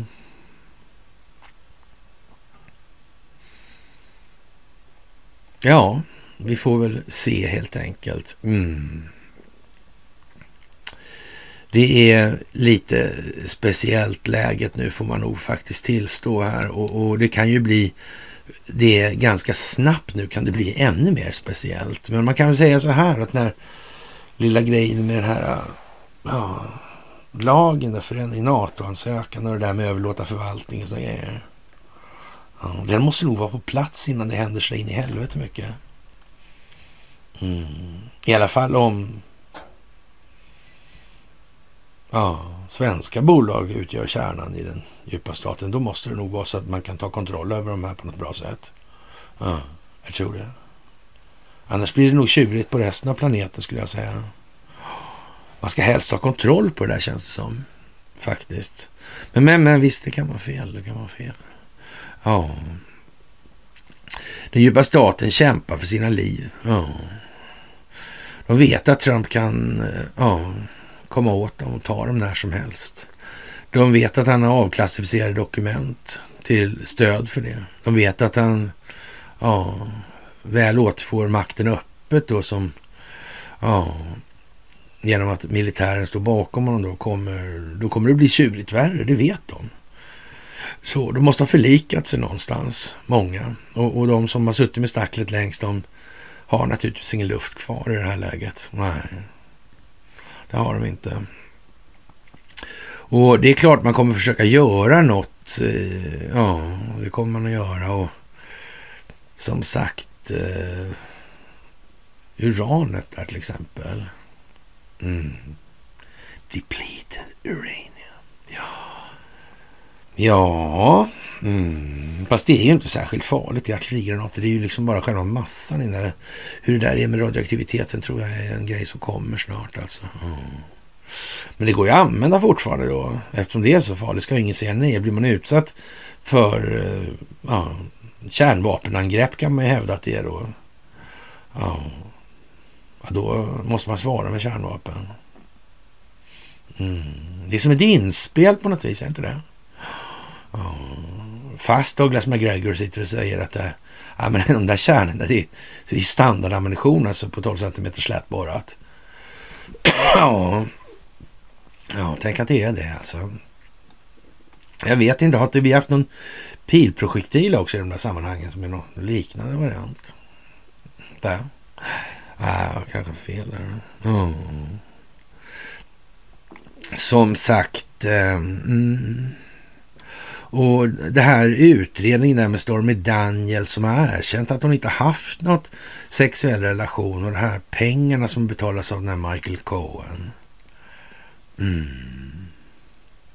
Konstigt. Ja.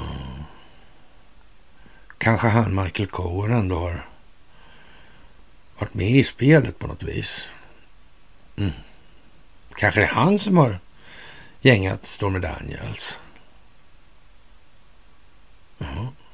Ja, det kan det ju vara. Man vet ju inte riktigt. Uh. Uh. Skulle kunna vara det. Ja. Undrar om det finns i så fall dokumenterat. Mm.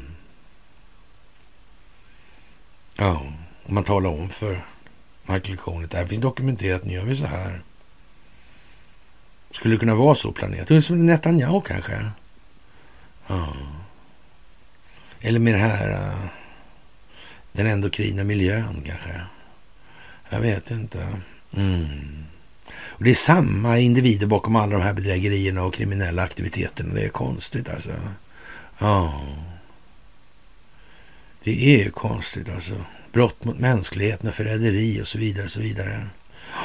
Mm. Men hur ska man komma åt det här? Måste man gå ner på djupet då? Alltså man måste verkligen exponera ja, de kringliggande faktorerna hela tiden för att komma åt det här. Kan det vara så? Ja, det där med Gitmo. Okej, okay, det här med... Mm. Kvaxet där alltså. Det är ett IQ-test. Ja, helt säkert. Ja, också. Mm. Och en del annat till naturligtvis, men skit i det just nu. Mm. Men frågan är om inte Gitmo är liksom ett sånt märke också. Ja.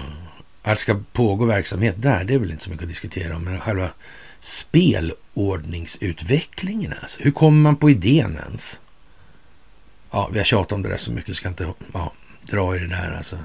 Det är som det är liksom. Mm. Ja, och ja, kort sagt är det som så att de ska fortsätta hålla på med vad de håller på med för varje dag som de fortsätter att göra vad de gör så, så då blir det värre och värre för dem själva. Alltså. Och alla ser, eller allt fler ser nu vad den djupa staten håller på med. Det är liksom ingen diskussion. Det är inte så att det inte går att resonera fram det. Det är bara att ta, läsa innan till och ta ur det kontextuella, redovisa omständigheter i sak som ger stöd för vad som skrivs, men det är ju långt ifrån hela beskrivningen av verkligheten. Eller alla, långt ifrån en större beskrivning av verkligheten. Ja, det är det liksom. Mm, farligt att ljuga, dåligt att ljuga. Så. Men hela sanningen, alltså så mycket av sanningen som krävs. Nej. Mm. Ja. Det är ju så att ju mer de gör nu, dumheter, ja, desto svagare blir de och desto starkare blir vår sida i det här då. Mm. Fantastiskt att konstatera, det måste man ju säga. Alltså. Ja. Och, och det går ju bara värre alltså. Eller sämre. Det går från ja, ont till värre kan man säga då. Ja. Och som sagt, när, om det är den 25, eller när det blir den 25 då, mm, det kan man ju säga. Ja. De är ju lite grann för det här med Numerologin också. Mm. På grund av att andra är besatta av Numerologin. Vilket i verkligheten inte har något som helst syfte utan undrar vem, vem som kom på det här egentligen. Kanske ungefär som med konspirationsteorier. Platta jordar kanske till och med. Det vet vi inte. Vi vet ju inte hur det är. Eh, så det kan kanske vara samma sak. Ja, kanske det. Jag vet ju inte. Ja, det verkar som att man är tidig i bollen i alla fall etablerar kontroll över båda sidorna. Som när det gäller Israel och när det gäller Hamas till exempel. Ja, verkar man ha varit lite tidig på bollen. Mm. Ska man infiltrera får man nog fan ge sig ut i god tid. Om man ska hinna till jobbet. Ja. Jag tror Netanyahu hade känsla för det. Ser ut så alltså. Mm. Det där uttalandet med i, i Israel har alltid den djupa staten bestämt. Ja. Det där är ju konstigt. Så frågan är ju då liksom om jag menar, en, en, ja, en religiös, en, te, en teokrati alltså. Ja. En teokrati där alla religioner är tillåtna. Mm. Ja. Utan den djupa staten. Men vänta nu här. Hur var det egentligen före det här med ja, bankhegemonins införande av sunnisekteristisk extremism till exempel. Skapandet av Saudiarabien, det saudiska kungahuset. Hur var det egentligen i Mellanöstern då? Fanns det någonting som hette panarabism till exempel? Mm. Och var hela tillställningen rätt så, ja, vad ska vi säga, sekulär? Hur såg det ut i Afghanistan på 1950-talet? Ja.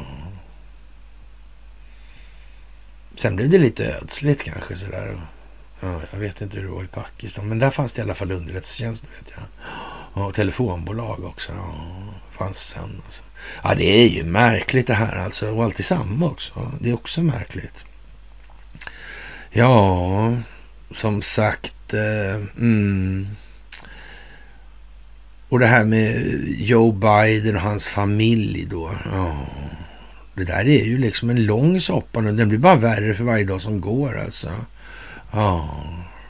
Och det här med Burisma och Ja, den här, eh, hon som vittnar där.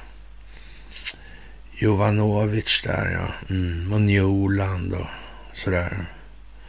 Ja. Jag vet inte om det här ser sådär jättebra ut. Hur lång tid kan det ta? Ja, det verkar ju väldigt svårt att se alltså. Ja. Hur var det egentligen då med, med på hela taget där? De här musikerna. Men vad, var inte han... Jo, han, han, vad hette han? Pitbullgubben där alltså som Hillary höll sig med. Wiseman, ja. ja. Hette han inte så? Ja, ungefär i alla fall. ja. Det var lite gangsteriskt skämtat kanske. Sådär, men ja. Man vet ju aldrig, man vet ju aldrig. Ja. Och, och det här med upploppen där. Och, verkar det inte ändå vara lite grann som att man har det här presidentsfallet när Donald Trump säger att han kan faktiskt, eller han kommer att bli gripen här. Mm. Men det verkar svårt att se att man inte skulle slå ut om man gjorde en sån grej då. Mm. Då skulle man nog göra det samtidigt som något annat och det där andra kanske sket sig då. då. Ja. Det verkar vara en brytpunkt den här dagen tror jag. Och dessutom tror jag brytpunkten sitter i oh, det här politiska svenska sammanhanget. Men jag är inte så säker på att det där beslutet inte redan är fattat faktiskt. Nej, det tror jag. Man skulle kunna säga så här, ett, att det inte går igenom beslutet skulle i så fall kunna tolkas som ett ja, flat on the back-beteende alltså. Mm. Men det kan vi inte räkna med tror jag. Nej, det är nog för många som är för orienterade mot sin egen nytta. Mm, fortfarande.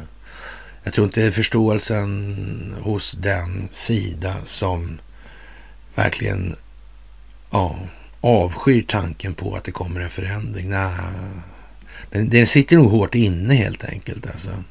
Faktiskt. Ja, det... Ja, som sagt Expressen då. Ja. Var det liksom, man, hur gick det egentligen med Kina och Ryssland där?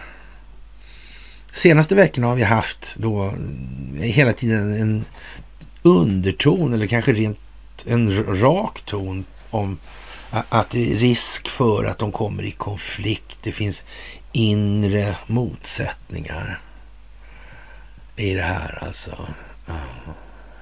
Är det så egentligen då?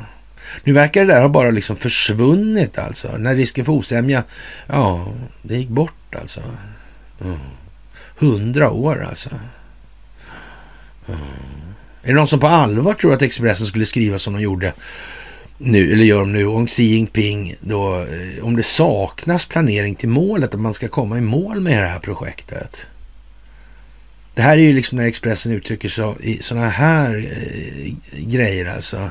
När Xi Jinping eh, lämnade Kreml under tisdagskvällen filmades Kina-ledaren, ja, när han via sin tolk sa till Vladimir Putin förändringar som inte skådas på hundra år är på väg alltså. Och det är vi som tillsammans är drivande i de här förändringarna. Han grep efter eh, Putins hand därefter och ta hand om dig käre vän, sa Xi Jinping med ett leende till en leende Vladimir Putin. Xi Jinping har bjudit in Vladimir Putin till Kina senare i år. Mm.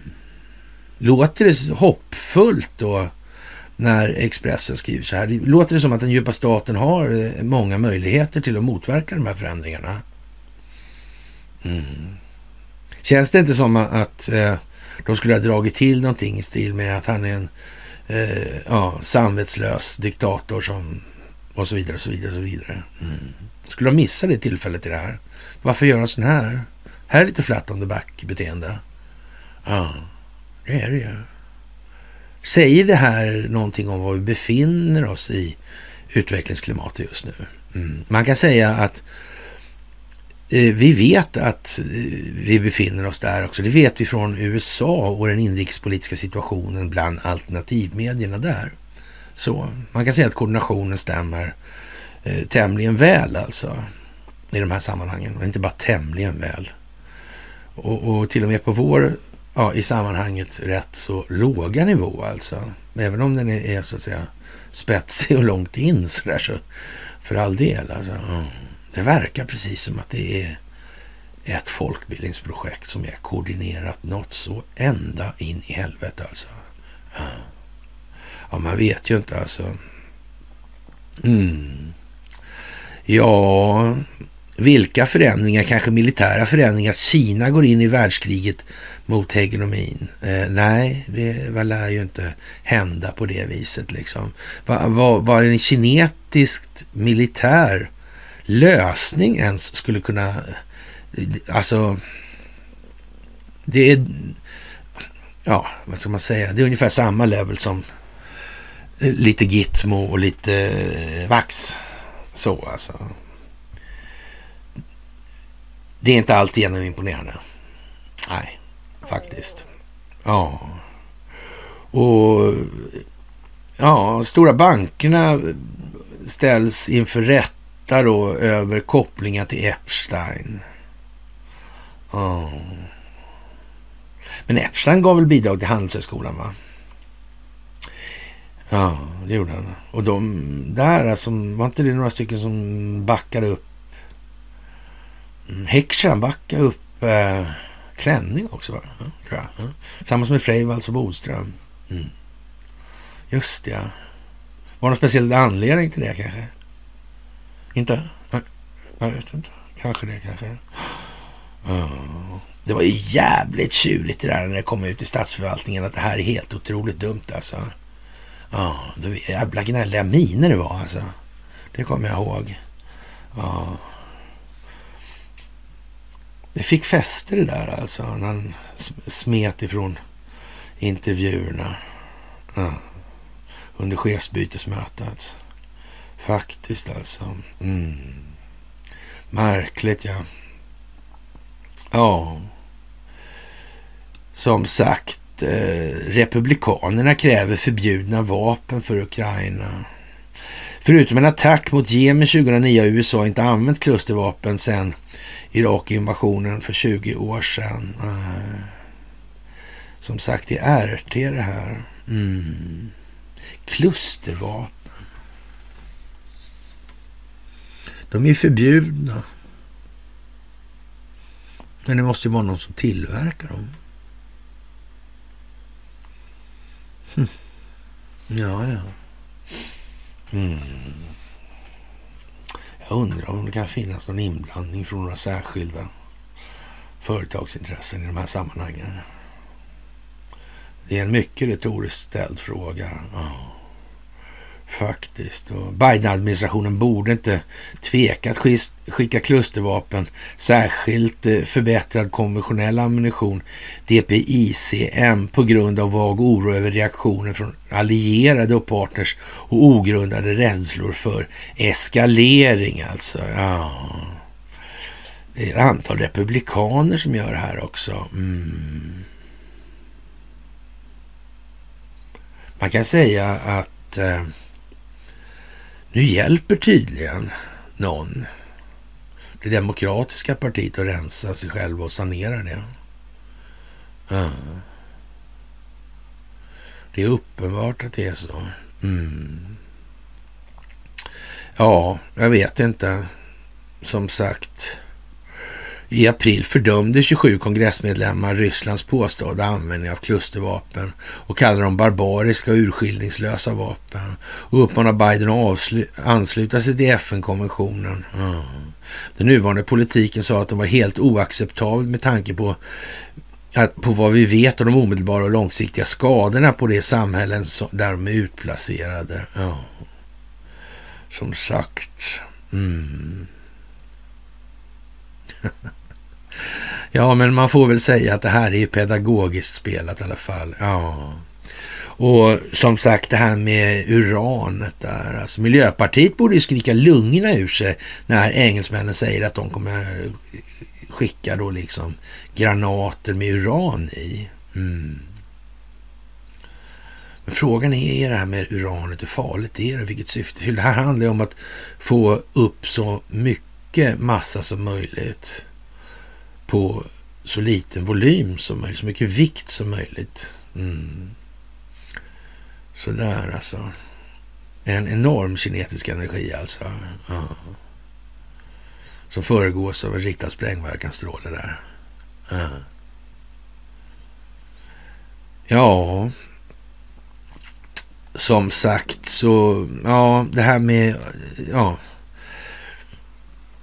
som en händelse då, då så här, som vi var inne på nyss, Putin varnar alltså Storbritannien för att leverera utarmat uran till Ukraina. Moskva kommer att behandla ammunitionen som vapen med en kärnteknisk komponent alltså, så har den ryska presidenten sagt. Och det är klart att det får man ju se som en upptrappningsgrej då. Mm. Men det är det ju inte, det har ingenting med det att göra överhuvudtaget alltså. Nej. Men, men då kan man ju säga så här, om man, då har ju de gjort något dumt och då kan man ju säga så här, då kan ju vi markera också någonting som inte heller är, om ni säger att det inte är så farligt så, och kan bevisa det så fine liksom. Ja, och, och, vi kan bevisa att vår lilla insats, insats, insats inte heller är farlig. Nej. Och så kommer det där, ni tittar mot skyn liksom. Ja.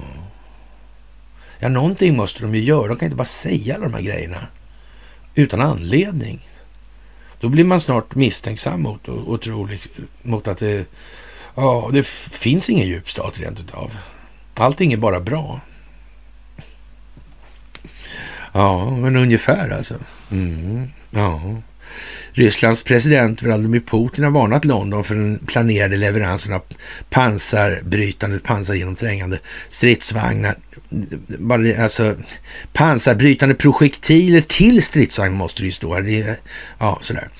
Ja, till Ukraina och sagt att vapnen kommer att behandlas av Moskva som att de innehåller kärntekniska komponenter. Och Putin kommenterade brittiska planer på att inkludera den här DU Eh, depleted uranium, alltså ammunitionen i en kommande leverans av Challenger 2-stridsvagnar när han talade tillsammans med Kinas president Xi Jinping efter samtal i Moskva på tisdagen. Jag skulle notera att om detta händer kommer Ryssland att tvingas reagera därefter med tanke på att, de kollektiv, att det kollektiva väst redan har börjat använda vapen med, kärnva med en kärnvapenkomponent, sa han.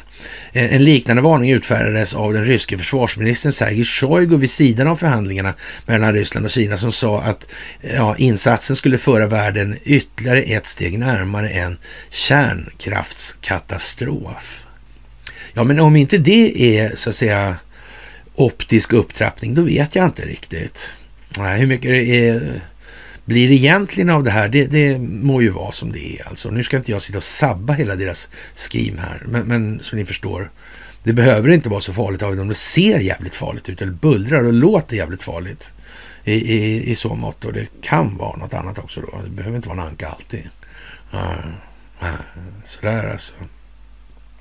Ja, ännu ett steg har tagits och det finns färre och färre kvar, sa Shoigu till reportrar. Den hotade, eh, hotande leveransen till gavs på måndagen av Annabel Goldie, Storbritanniens utrikesminister vid försvarsministeriet, när hon svarade på en skriftlig förfrågan om ärendet. Hon bekräftade planerna på att leverera DU granater till Kiev och lovordade dem som mycket effektivt vapen.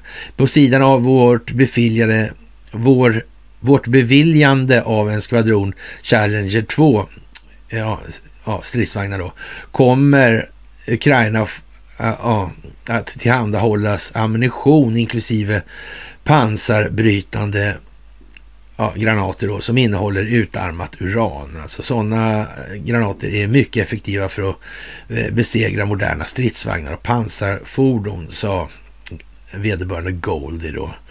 Och, och det här har varit eh, länge ett föremål för internationell kontrovers då. Och, och ja, där kritiker menar då att det här eh, materialets toxicitet, toxicitet och radioaktivitet är livsfarlig alltså. Ja. Och utarmat uran används för att göra de härdade kärnorna av pansarbrytande eh, granater och eh, ja, utmärker sig i denna roll på grund av sin höga densitet.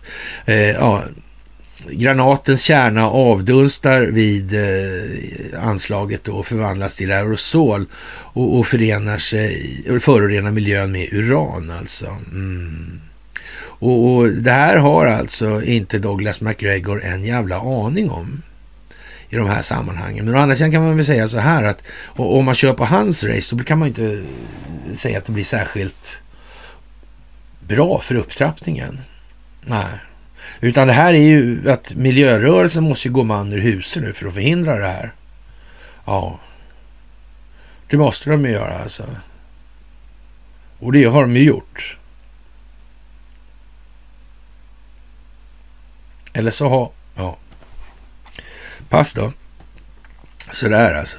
Och FN har ju redan uttryckt oro för Storbritanniens planer i det här alltså. Och Eh, de berättar då vid en presskonferens att det internationella organet länge har uttryckt oro över konsekvenserna av användning, användning av ja, utarmat uran då, såväl som det som tillhandahåller sådana vapen. Ja. Men det är väl aldrig så att FN har haft som uppgift att upprätthålla ja, trycket i opinionsbildningen för faran med de här vapnen.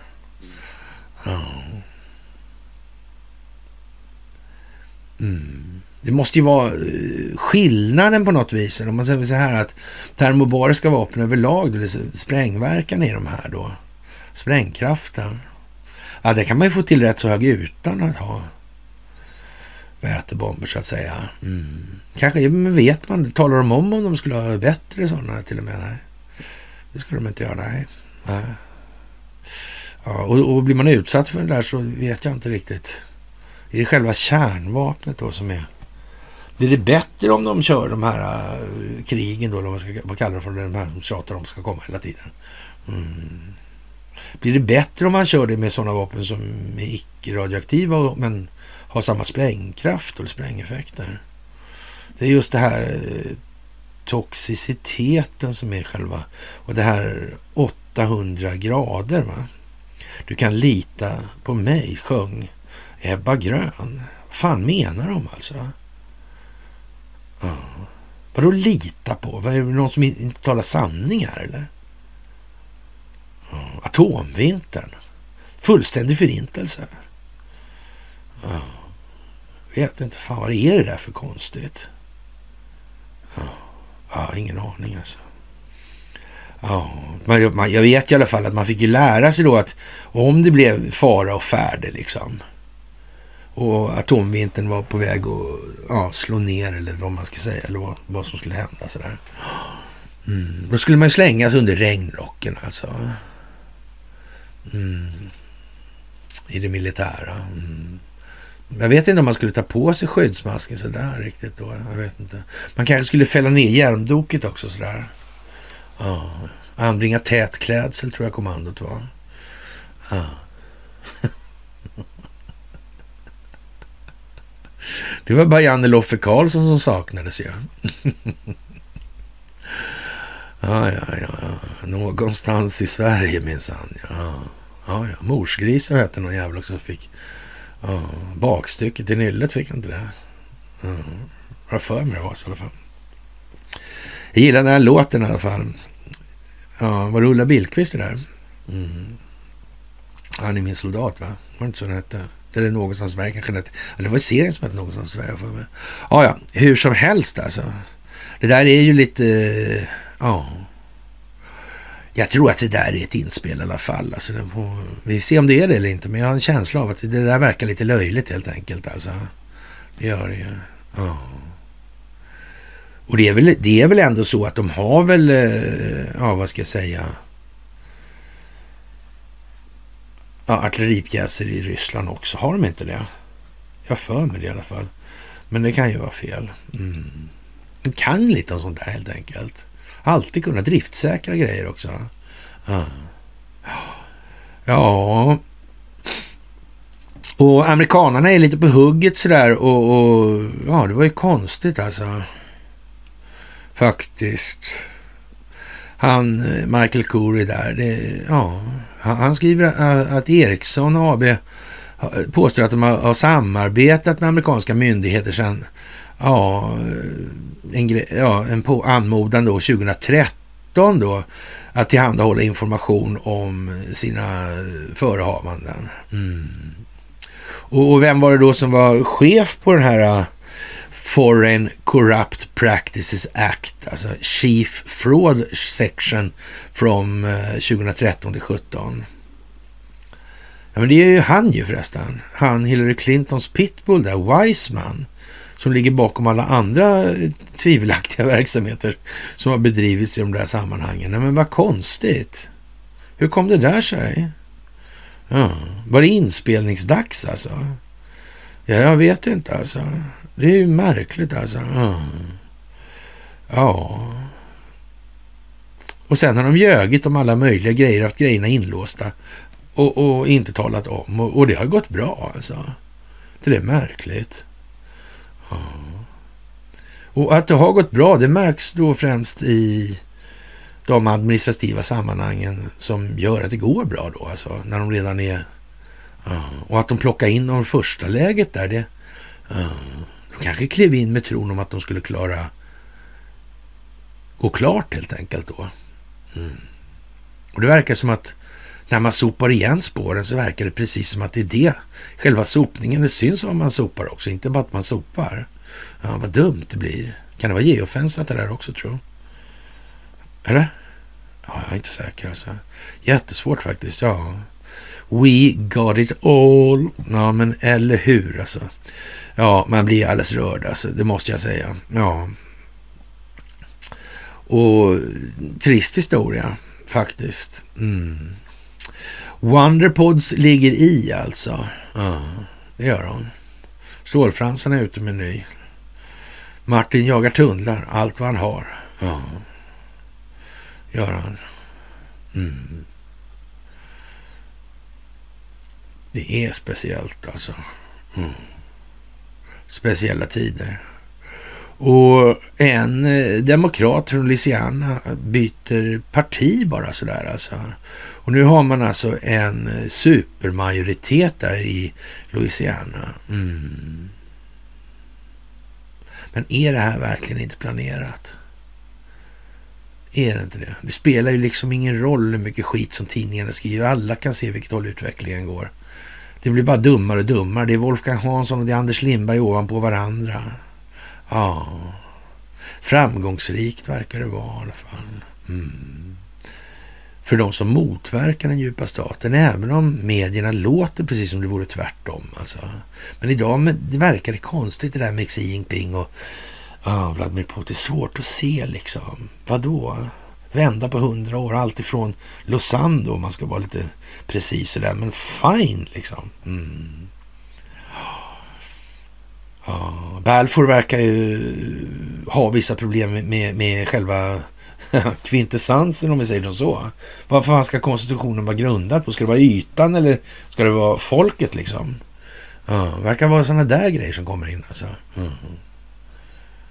Ja, jag vet inte. Kan det vara någon som har tänkt på det här? Kan det vara det? Och faktum är väl kanske det att eh, Donald Trump kommer visa sig vara den som har gjort mest för judendomen och det är ingen som kommer kunna klaga på det heller. Nej. Det är väl en fin grej. De har verkligen visat att alla har faktiskt rätt till sina tankar och känslor själva. Ja. Till och med rätt att kommunicera den egna upplevelsen har man. Ja. Så är det också. Och de här eh, äh, marinösa, eller marinjära, nej, ja, i alla fall de eh, marina då eh, flödena som Facebook kör upp. Alltså nu är det tydligen, Titanic skorstenar är upp, eller ja, Titanic Olympus skorstenarna där är uppenbarligen ett tema. Alltså de har ju fyra skorstenar och påstår numera att eh, det var lika på alla båtarna och, och så vidare och så vidare. Så här, alltså. och, ja, men Titanic hade bara en utsmyckningsskorsten. Alltså. Det var luftintag då, gällde också ett, ett tag som teori. Alltså. Mm. Fast man kan se att det kommer rök ur en i alla fall. Sådär. Uh, bakre. Uh. Jag vet inte. Man kan väl inte ha luftinsug och utblåser bredvid varandra? Det verkar konstigt. Helt enkelt. Någonting måste ha övertaget helt enkelt. Ja, de kanske gick upp. Det fanns en delning kanske var delat. Mm. Vet ju inte. Sådär. Mm. HMS Bounty, ja. Det var där personalvårdsofficeren hade som framgång. Mm. Han var som stabilitetsofficeren på Vasa ungefär. Mm. Glömde surra kanonerna helt enkelt. Ja, det kanske var så alltså. Mm. Och Trump han säger att han tänker bara förinta den djupa staten. Det verkar ju taskigt alltså. Ja. Och nu sägs det ju då att den här äh, rättsliga prylen med Stormy Daniels där ska då komma idag alltså. Och ja, jag vet inte om det stämmer. Det passar ju bättre idag med avseende på den här röstningen som är här i Sverige idag. Det gör det ju. Det gör det alldeles säkert. Mm. Ja, och han ska då lämna fingeravtryck och ha en fotografering då. Ja. Men då andra sidan är det ju fastställt då att man kan göra på det viset. Grundat då på det här. Ja. Och sen får man ju se vad det mynnar ut i naturligtvis. Ja. Men det finns ett presidentsfall nu i alla fall. Man kan göra sådär med en president. Ja. Och som sagt, eh, ja, de vågar nog inte köra det där med George Bush igår. Alltså det verkar fan... Mm. Det hade lämnat lucka alltså. Kanske en mätning på desperationen hos den djupa staten. Kanske. Ja, det vet vi inte. Sådär. Ja, och eh, demokraterna som sådana, det är ju speciellt alltså. Mm. Ja, allt fler kvinnor tar alltså testosteron för att få tillbaka sin sexlust och vi började med ingressen där att eh, vilken jävla överraskning alltså. Fan, man hade aldrig kunnat räkna ut de här grejerna. Någonsin ens alltså. Mm. De gamla gubbarna sa ju så här, du kommer ju uppleva eh, att eh, ja, du befinner dig på en genetisk soptipp. Det har blivit avtryck i hela det här ja, fenotypa delen. Den har gjort sådana avtryck så det blir liksom inget eh, kvar. Liksom. Ja, det vet jag inte om jag ska säga att jag gör. Men... Och så sa de sådana grejer som att du kommer också uppleva, uppleva att prissättningen på livsmedel ja, kommer stå i direkt proportion mot NPU-värdet. Mm. På varan alltså. Nettoproteinutnyttjande, det som människokroppen har förmåga att tillgodogöra sig. Ja, till exempel. Och sen var det det här jävla tjatet om östrogenhavet. Alltså man fick inte fan ens ha... Ja, ja, ja. Plast var det värsta som fis, fanns. Alltså det var ett kategoriskt hat mot plast. Alltså. Det var trä och stål som gällde i alla lägen där. Alltså. Mm. Ja. Antalet kvinnor som tar testosteron för att öka sexlusten har alltså mångdubblats på senare år. Och det här är ju oerhört dramatiskt skrivet. Alltså det, det står inte en bokstav om att det blir några yxmördare eller något annat sånt där. Det är ju konstigt. Det har ändrat sig sådär märkligt. Ja. Eller också är det tvärtom alltså. Det här skulle vara så jävla farligt och dåligt. Ja. Därför att man skulle försvaga befolkningen. Ja, det är inte så att eh, sen eh, testosteronet blev farligt att det har skrivits ut eh, mindre mängder psykofarmaka. Det är det inte alltså. Nej, konstigt va? Ja. De skulle aldrig göra, läkemedelsindustrin skulle aldrig, aldrig, aldrig någonsin göra så nesligt. Då hade läkarna sagt något ja, mellan resorna som läkemedelsindustrin betalade till soliga platser. Ja, jag vet faktiskt inte. Ja. ja. Många kvinnor som kommer till mig, den här gynekologen Angelica Lindén Hirschberg, ja, Eh, säger då, de klagar på att de inte känner någon lust. Det händer också att man hör av sig och, och, och, frågar om deras partner kan få vara med i studierna på testosteron. alltså, ja, ja. Säger gynekologen då i fråga, som är professor i obstetrik och gynekolog vid Karolinska sjukhuset. I Facebookgrupper för kvinnor i klimakteriet berättar kvinnor om hur könshormonet testosteron har gett dem lusten tillbaka. Det visar nya siffror som DN har tagit fram för att för förskrivningen av testosteron till kvinnor i åldrarna 50 år och uppåt har ökat kraftigt då från låga nivåer. Den har ökat trefaldigt helt enkelt. Och eh, ja, vad ska vi säga egentligen? Det, det, det är liksom, eh, ja, ja, är inte sådär jätteförvånande om man säger som så alltså. Och här skriver man liksom i artikeln också källor och sådana här grejer. Det är väldigt konstigt alltså. Ja, som sagt. Man använder källor som Socialstyrelsen och, och så vidare alltså. Ja, något är konstigt. Det här går inte att dölja längre helt enkelt. Nej, nej.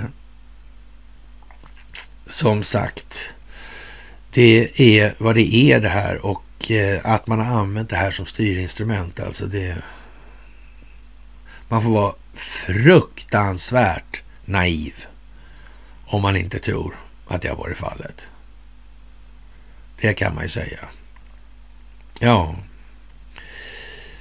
Som sagt, eh, idag kan könshormonet testosteron ges till kvinnor som har symptom på hormonbrist i form av sexuell nedsatt sexuell lust, tidigt klimakterium eller har tagit bort sina äggstockar, genomgått strålbehandling eller har fått cellgifter, brist på binjurehormoner. Mm. Man kan säga att det där är inget eh, litet medialt steg alltså som tas idag.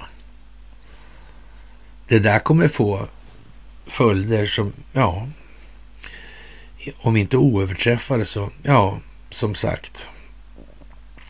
EU gör därför gemensamma vapenköp, en miljon granater till Ukraina. Mm, vad fint. Kanske de ska köpa urangranater också. Uh, utarmat uran, kan det vara något? Ja, jag vet inte. Kanske det. Sådär alltså. Uh. Och aktiespararna ville inte låta Ericssons styrelse slippa undan. Uh. Som sagt, eh, Ericssons besked att styrelsen inte går vidare efter att den nekade ansvarsfriheten det räckte inte för aktiespararna alltså. Nej. Ja, vad konstigt det där är alltså. Ja. Vi tycker det är en brist i hur styrelsen agerar, säger småsparorganisationen Sverre Linton som inte öppet kräver ett svar på ett antal utstående, utestående frågor. Ja. Och så kommer alla Modi in i det här också. Han primgubben där, byggbolagen, Olof Palme, Saudiarabien. Ja, bunkrarna där som han byggde. Det var en jävla massa bunkrar som Skanska byggde. Mm. Ja. Var inte bara lite grann det där eller? Nej. Och det har byggts mer sedan dess. Ja. Det är konstigt alltså. Mm. Och nu har Alamodis svenska ägarbolag satts i konkurs alltså. Svenska Prims största ägare, den saudisk-etiopiska affärsmannen Mohammed Alamodi. Han som satts på Ritz-Carlton och mm, i 435 dagar mm, inlåst av Mohammed bin Salman. Mm. Som också låste in ja, Bandar bin Sultan där. Mm. Oil for Arms-gubben med Thatcher där. Mm. Al-Yamama-fonden. Beväpnade hela mm. terroristväsendet. Vilket fiffigt sätt. Tänk att ingen kom på det. Luton-moskén, bombgubben där på Drottninggatan, han var väl kopplad dit va? Det verkar konstigt, alltså, fast det kopplar så också. Man vet ju inte alltså. Mm. Och det här var ju ett antal dagar sedan också. Mm. Ja, jag vet inte vad kan det bli av det där alltså. Mm. Han verkar inte ens vilja höra av sig. Mm. Kanske det är en del av dealen som gjordes med Mohammed bin Salman på Ritz Carlton. Kan det uteslutas att det är så? Det tror jag inte. Faktiskt. Nej. Nej, det tror inte jag. Och ja... ICC, John Bolton, han gillar inte ICC så mycket. Nej, det gör han inte. Mm. Men han brukar å andra sidan ha sitt anteckningsblock med den hemliga informationen utåt så alla kan se den. Ja, ja jag vet ju inte faktiskt. Ja, det är konstigt. Jättekonstigt faktiskt. Ja. Och jag vill nog påstå att eh, det här blir en spännande dag. Ja. Och som sagt den här fina tröjan eller hoodien, den kommer att finnas att förvärva. Mm. Det kommer den att göra. Och det kommer att administreras ut också. Oh. Våra större hjärnor som skiljer oss från andra primater tillbaka i tiden när vi utvecklades från icke-mänskliga primater spelade en specifik gen in i det här, vilket gjorde våra hjärnor större medan deras förblev mindre. Mm. Du har ett samarbete mellan forskare i, i Tyskland vid Max Planck-institutet för molekylär cellbiologi och genetik och i Japan vid Central Institute for Experimental Animals använt samma gen för att odla en aphjärna till att bli större för första gången. Ja. De har aldrig gjort det tidigare det här med gensaxen och, och sådana här grejer. Nej. Arne har eh, oroat sig i 20 år för gendopingen. Mm. Och hur var det nu egentligen? Förändrades DNA av den här uh, vaxet på något vis? Var, var inte det en risk för det alltså? Kan den där tekniken använts tidigare också? Jag vet inte fan alltså. Konstigt alltså. Ja. Och det där eh, Max Planck är konstigt. Känner jag igen alltså. Ja, 1917 inrättades ett nytt tyskt institut för psykiatrisk forskning i München, känt som DFA på tyska, omdöpt till Max Planck-institutet av psykiatri, eller för, för psykiatri efter andra världskriget, designat och drivet framåt av en Emil Krappelin. Institutet inkorporerade en avdelning för genealogiska och demografiska studier känd som GDA på tyska. Den första i världen som specialiserat sig på psykiatrisk genetik. Och eh, Ernst Rudin sattes till ledningen av en överordnad direktör Krappelin. År 1924 hamnade institutet under det prestigefulla Kaiser Wilhelm Society, alltså kallat Wilhelm-institutets paraply. Rudin återvände hem till Schweiz 25 där han tillbringade tre år som professor i psykologi och chef för den psykiatriska kliniken vid universitetet i bankintensiva Basel. Han återvände till institutet 28 med en utökad avdelningsbudget och en ny byggnad på Krappelinstrasse 2 finansierade i första hand amerikanska Rockefeller Foundation. Alltså. Och ja, Institutet fick snart ett internationellt rykte och ett, som ett ledande psykiatriskt forskningscentrum, bland annat inom ärftlig genetik. År 31, några år efter Kreppelins död, tog Rudin över direktörskapet för hela institutet och, förble och förblev chef för sin avdelning. Och Rudin var bland de första som skrev om farorna med ärftliga defekter, ja, den nordiska rasen förmodade värde som kulturskapare. Mm. Han hade lite med Sverige att göra den där ändå alltså. Mm. Det hade han ja. Mm. År 1920 publicerade hans kollega Alfred Hoche tillsammans med advokaten Carl Binding den inflytelserika tillåta förstörelsen av liv ovärdigt att leva. 1930 var Rudin en ledande tysk representant vid den första internationella kongressen för mentalhygien som hölls i Washington och eh, argumenterade för eugenik. År 1932 blev han president för International Federation of Eugenics Organizations. Han var i kontakt med Carlos Blacker från British Eugenics Society och, som, och skickade honom en kopia av pre, eller pro, prenazistiska lagar om frivillig sterilisering som antogs i Preussen, en föregångare till de nazistiska tvångssteriliseringslagarna som Rudin sägs ha förberett i sin skrivbordslåda. Och 32 där så var han på någonting som heter Harrimans Eugenics Congress i New York då, som jag tagit upp 10 miljoner gånger. Alltså. Och det utgjorde då grunden för det rasbiologiska manifestet som nazisterna höll sig med. Ja, från 35 till 45 var han ordförande för Society of German Neuro Neurologists and Psychiatrists och senare omdöpt till German Association of Psychiatry och eh, ja, psykoterapi och neurologi då också. Amerikanska Rockefeller Foundation finansierade många internationella forskare för att besöka och arbeta vid Rudins psykiatriska genetikavdelning. Man kan säga så här att en sentida ordförande för det här heter också Rudin. Hon heter Judith Rudin. Mm. Även så sent som 39 alltså inkluderades eh, ja, eh, Elliot Slater och eh, Erik Stromgren. Ja.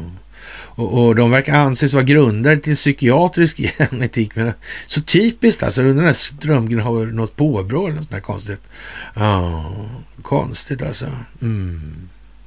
Ja, det är märkligt alltså. Ja, Rudins forskning stöddes också med arbetskraft och finansiering från de tyska nationalsocialisterna. Undrar om han kände den här Alice Wallenberg? Det kan han ha gjort.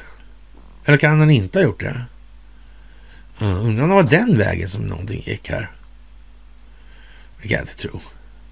Nej. Då hade ju någon sagt något alltså. Uh. Och på tal om det här med uh, kolonier.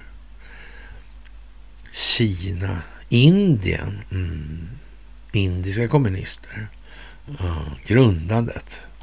Undrar om det här kommer komma upp något. Jag vet inte faktiskt. Ja, det är märkligt alltså. Mm. Ja. Det där är ju lite ja, speciellt helt enkelt. Och de här aporna, Furvik, där det verkar ju olagligt också. Ja. Hur kan det bli med allt det här? Ja, det kan nog bara bli bra faktiskt. Ja.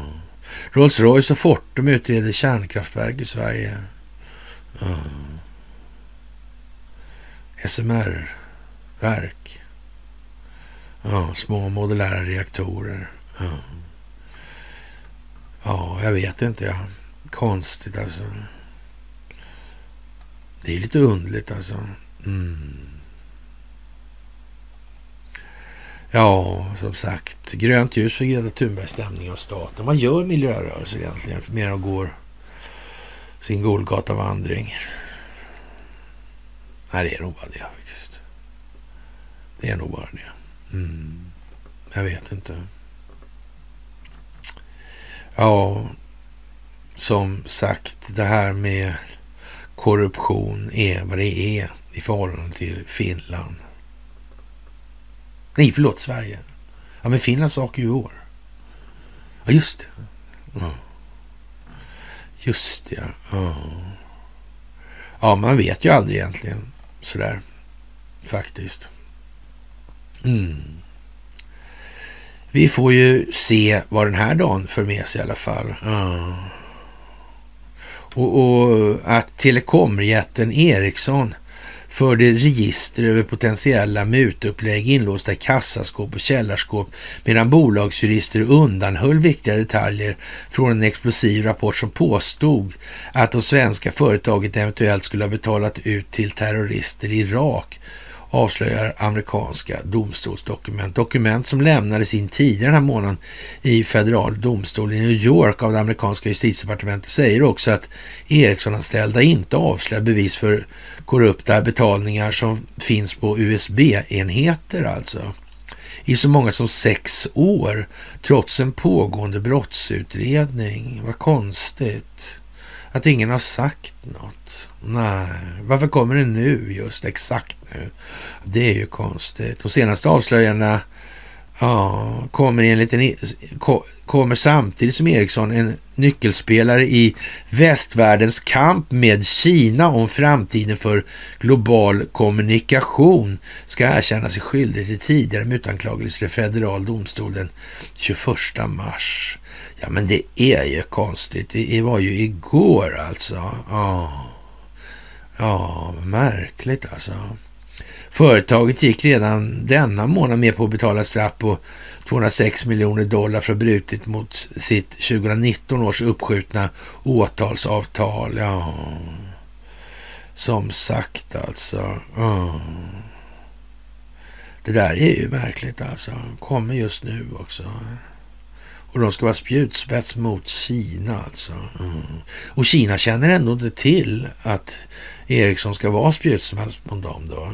Eller kanske de känner till att utan att komma åt Ericsson i USA så är det inte så mycket bevänt med att komma åt Ericsson i Kina. Det måste nog koordineras kanske. Det kan de ju ha upptäckt alltså. Jag vet inte. Jag är osäker alltså. Oh. Som sagt alltså. Oh. En nyckelspelare i västvärldens kamp med Kina om framtiden för global kommunikation. Ja.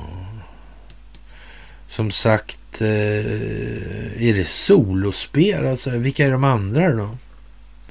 Nyckelspelarna. Ja, Nokia tror jag inte gills riktigt. Finland saker i år. Gör det inte. Vilka är det mer då? Alltså, inte så många mer. Nej. Huawei får ju inte vara med här. Nej, just det. Uh, undrar hur det ska bli med det där. Jag vet faktiskt inte. Uh. Konstigt alltså. Konstigt. Mm. Ja, vad ska man säga? Det är fantastiskt och eh, det blir ännu mer fantastiskt. Det här är inte så små saker som händer nu faktiskt. Alltså. Uh, Zelensky vill bli kompis med Xi. ja, jag vet inte.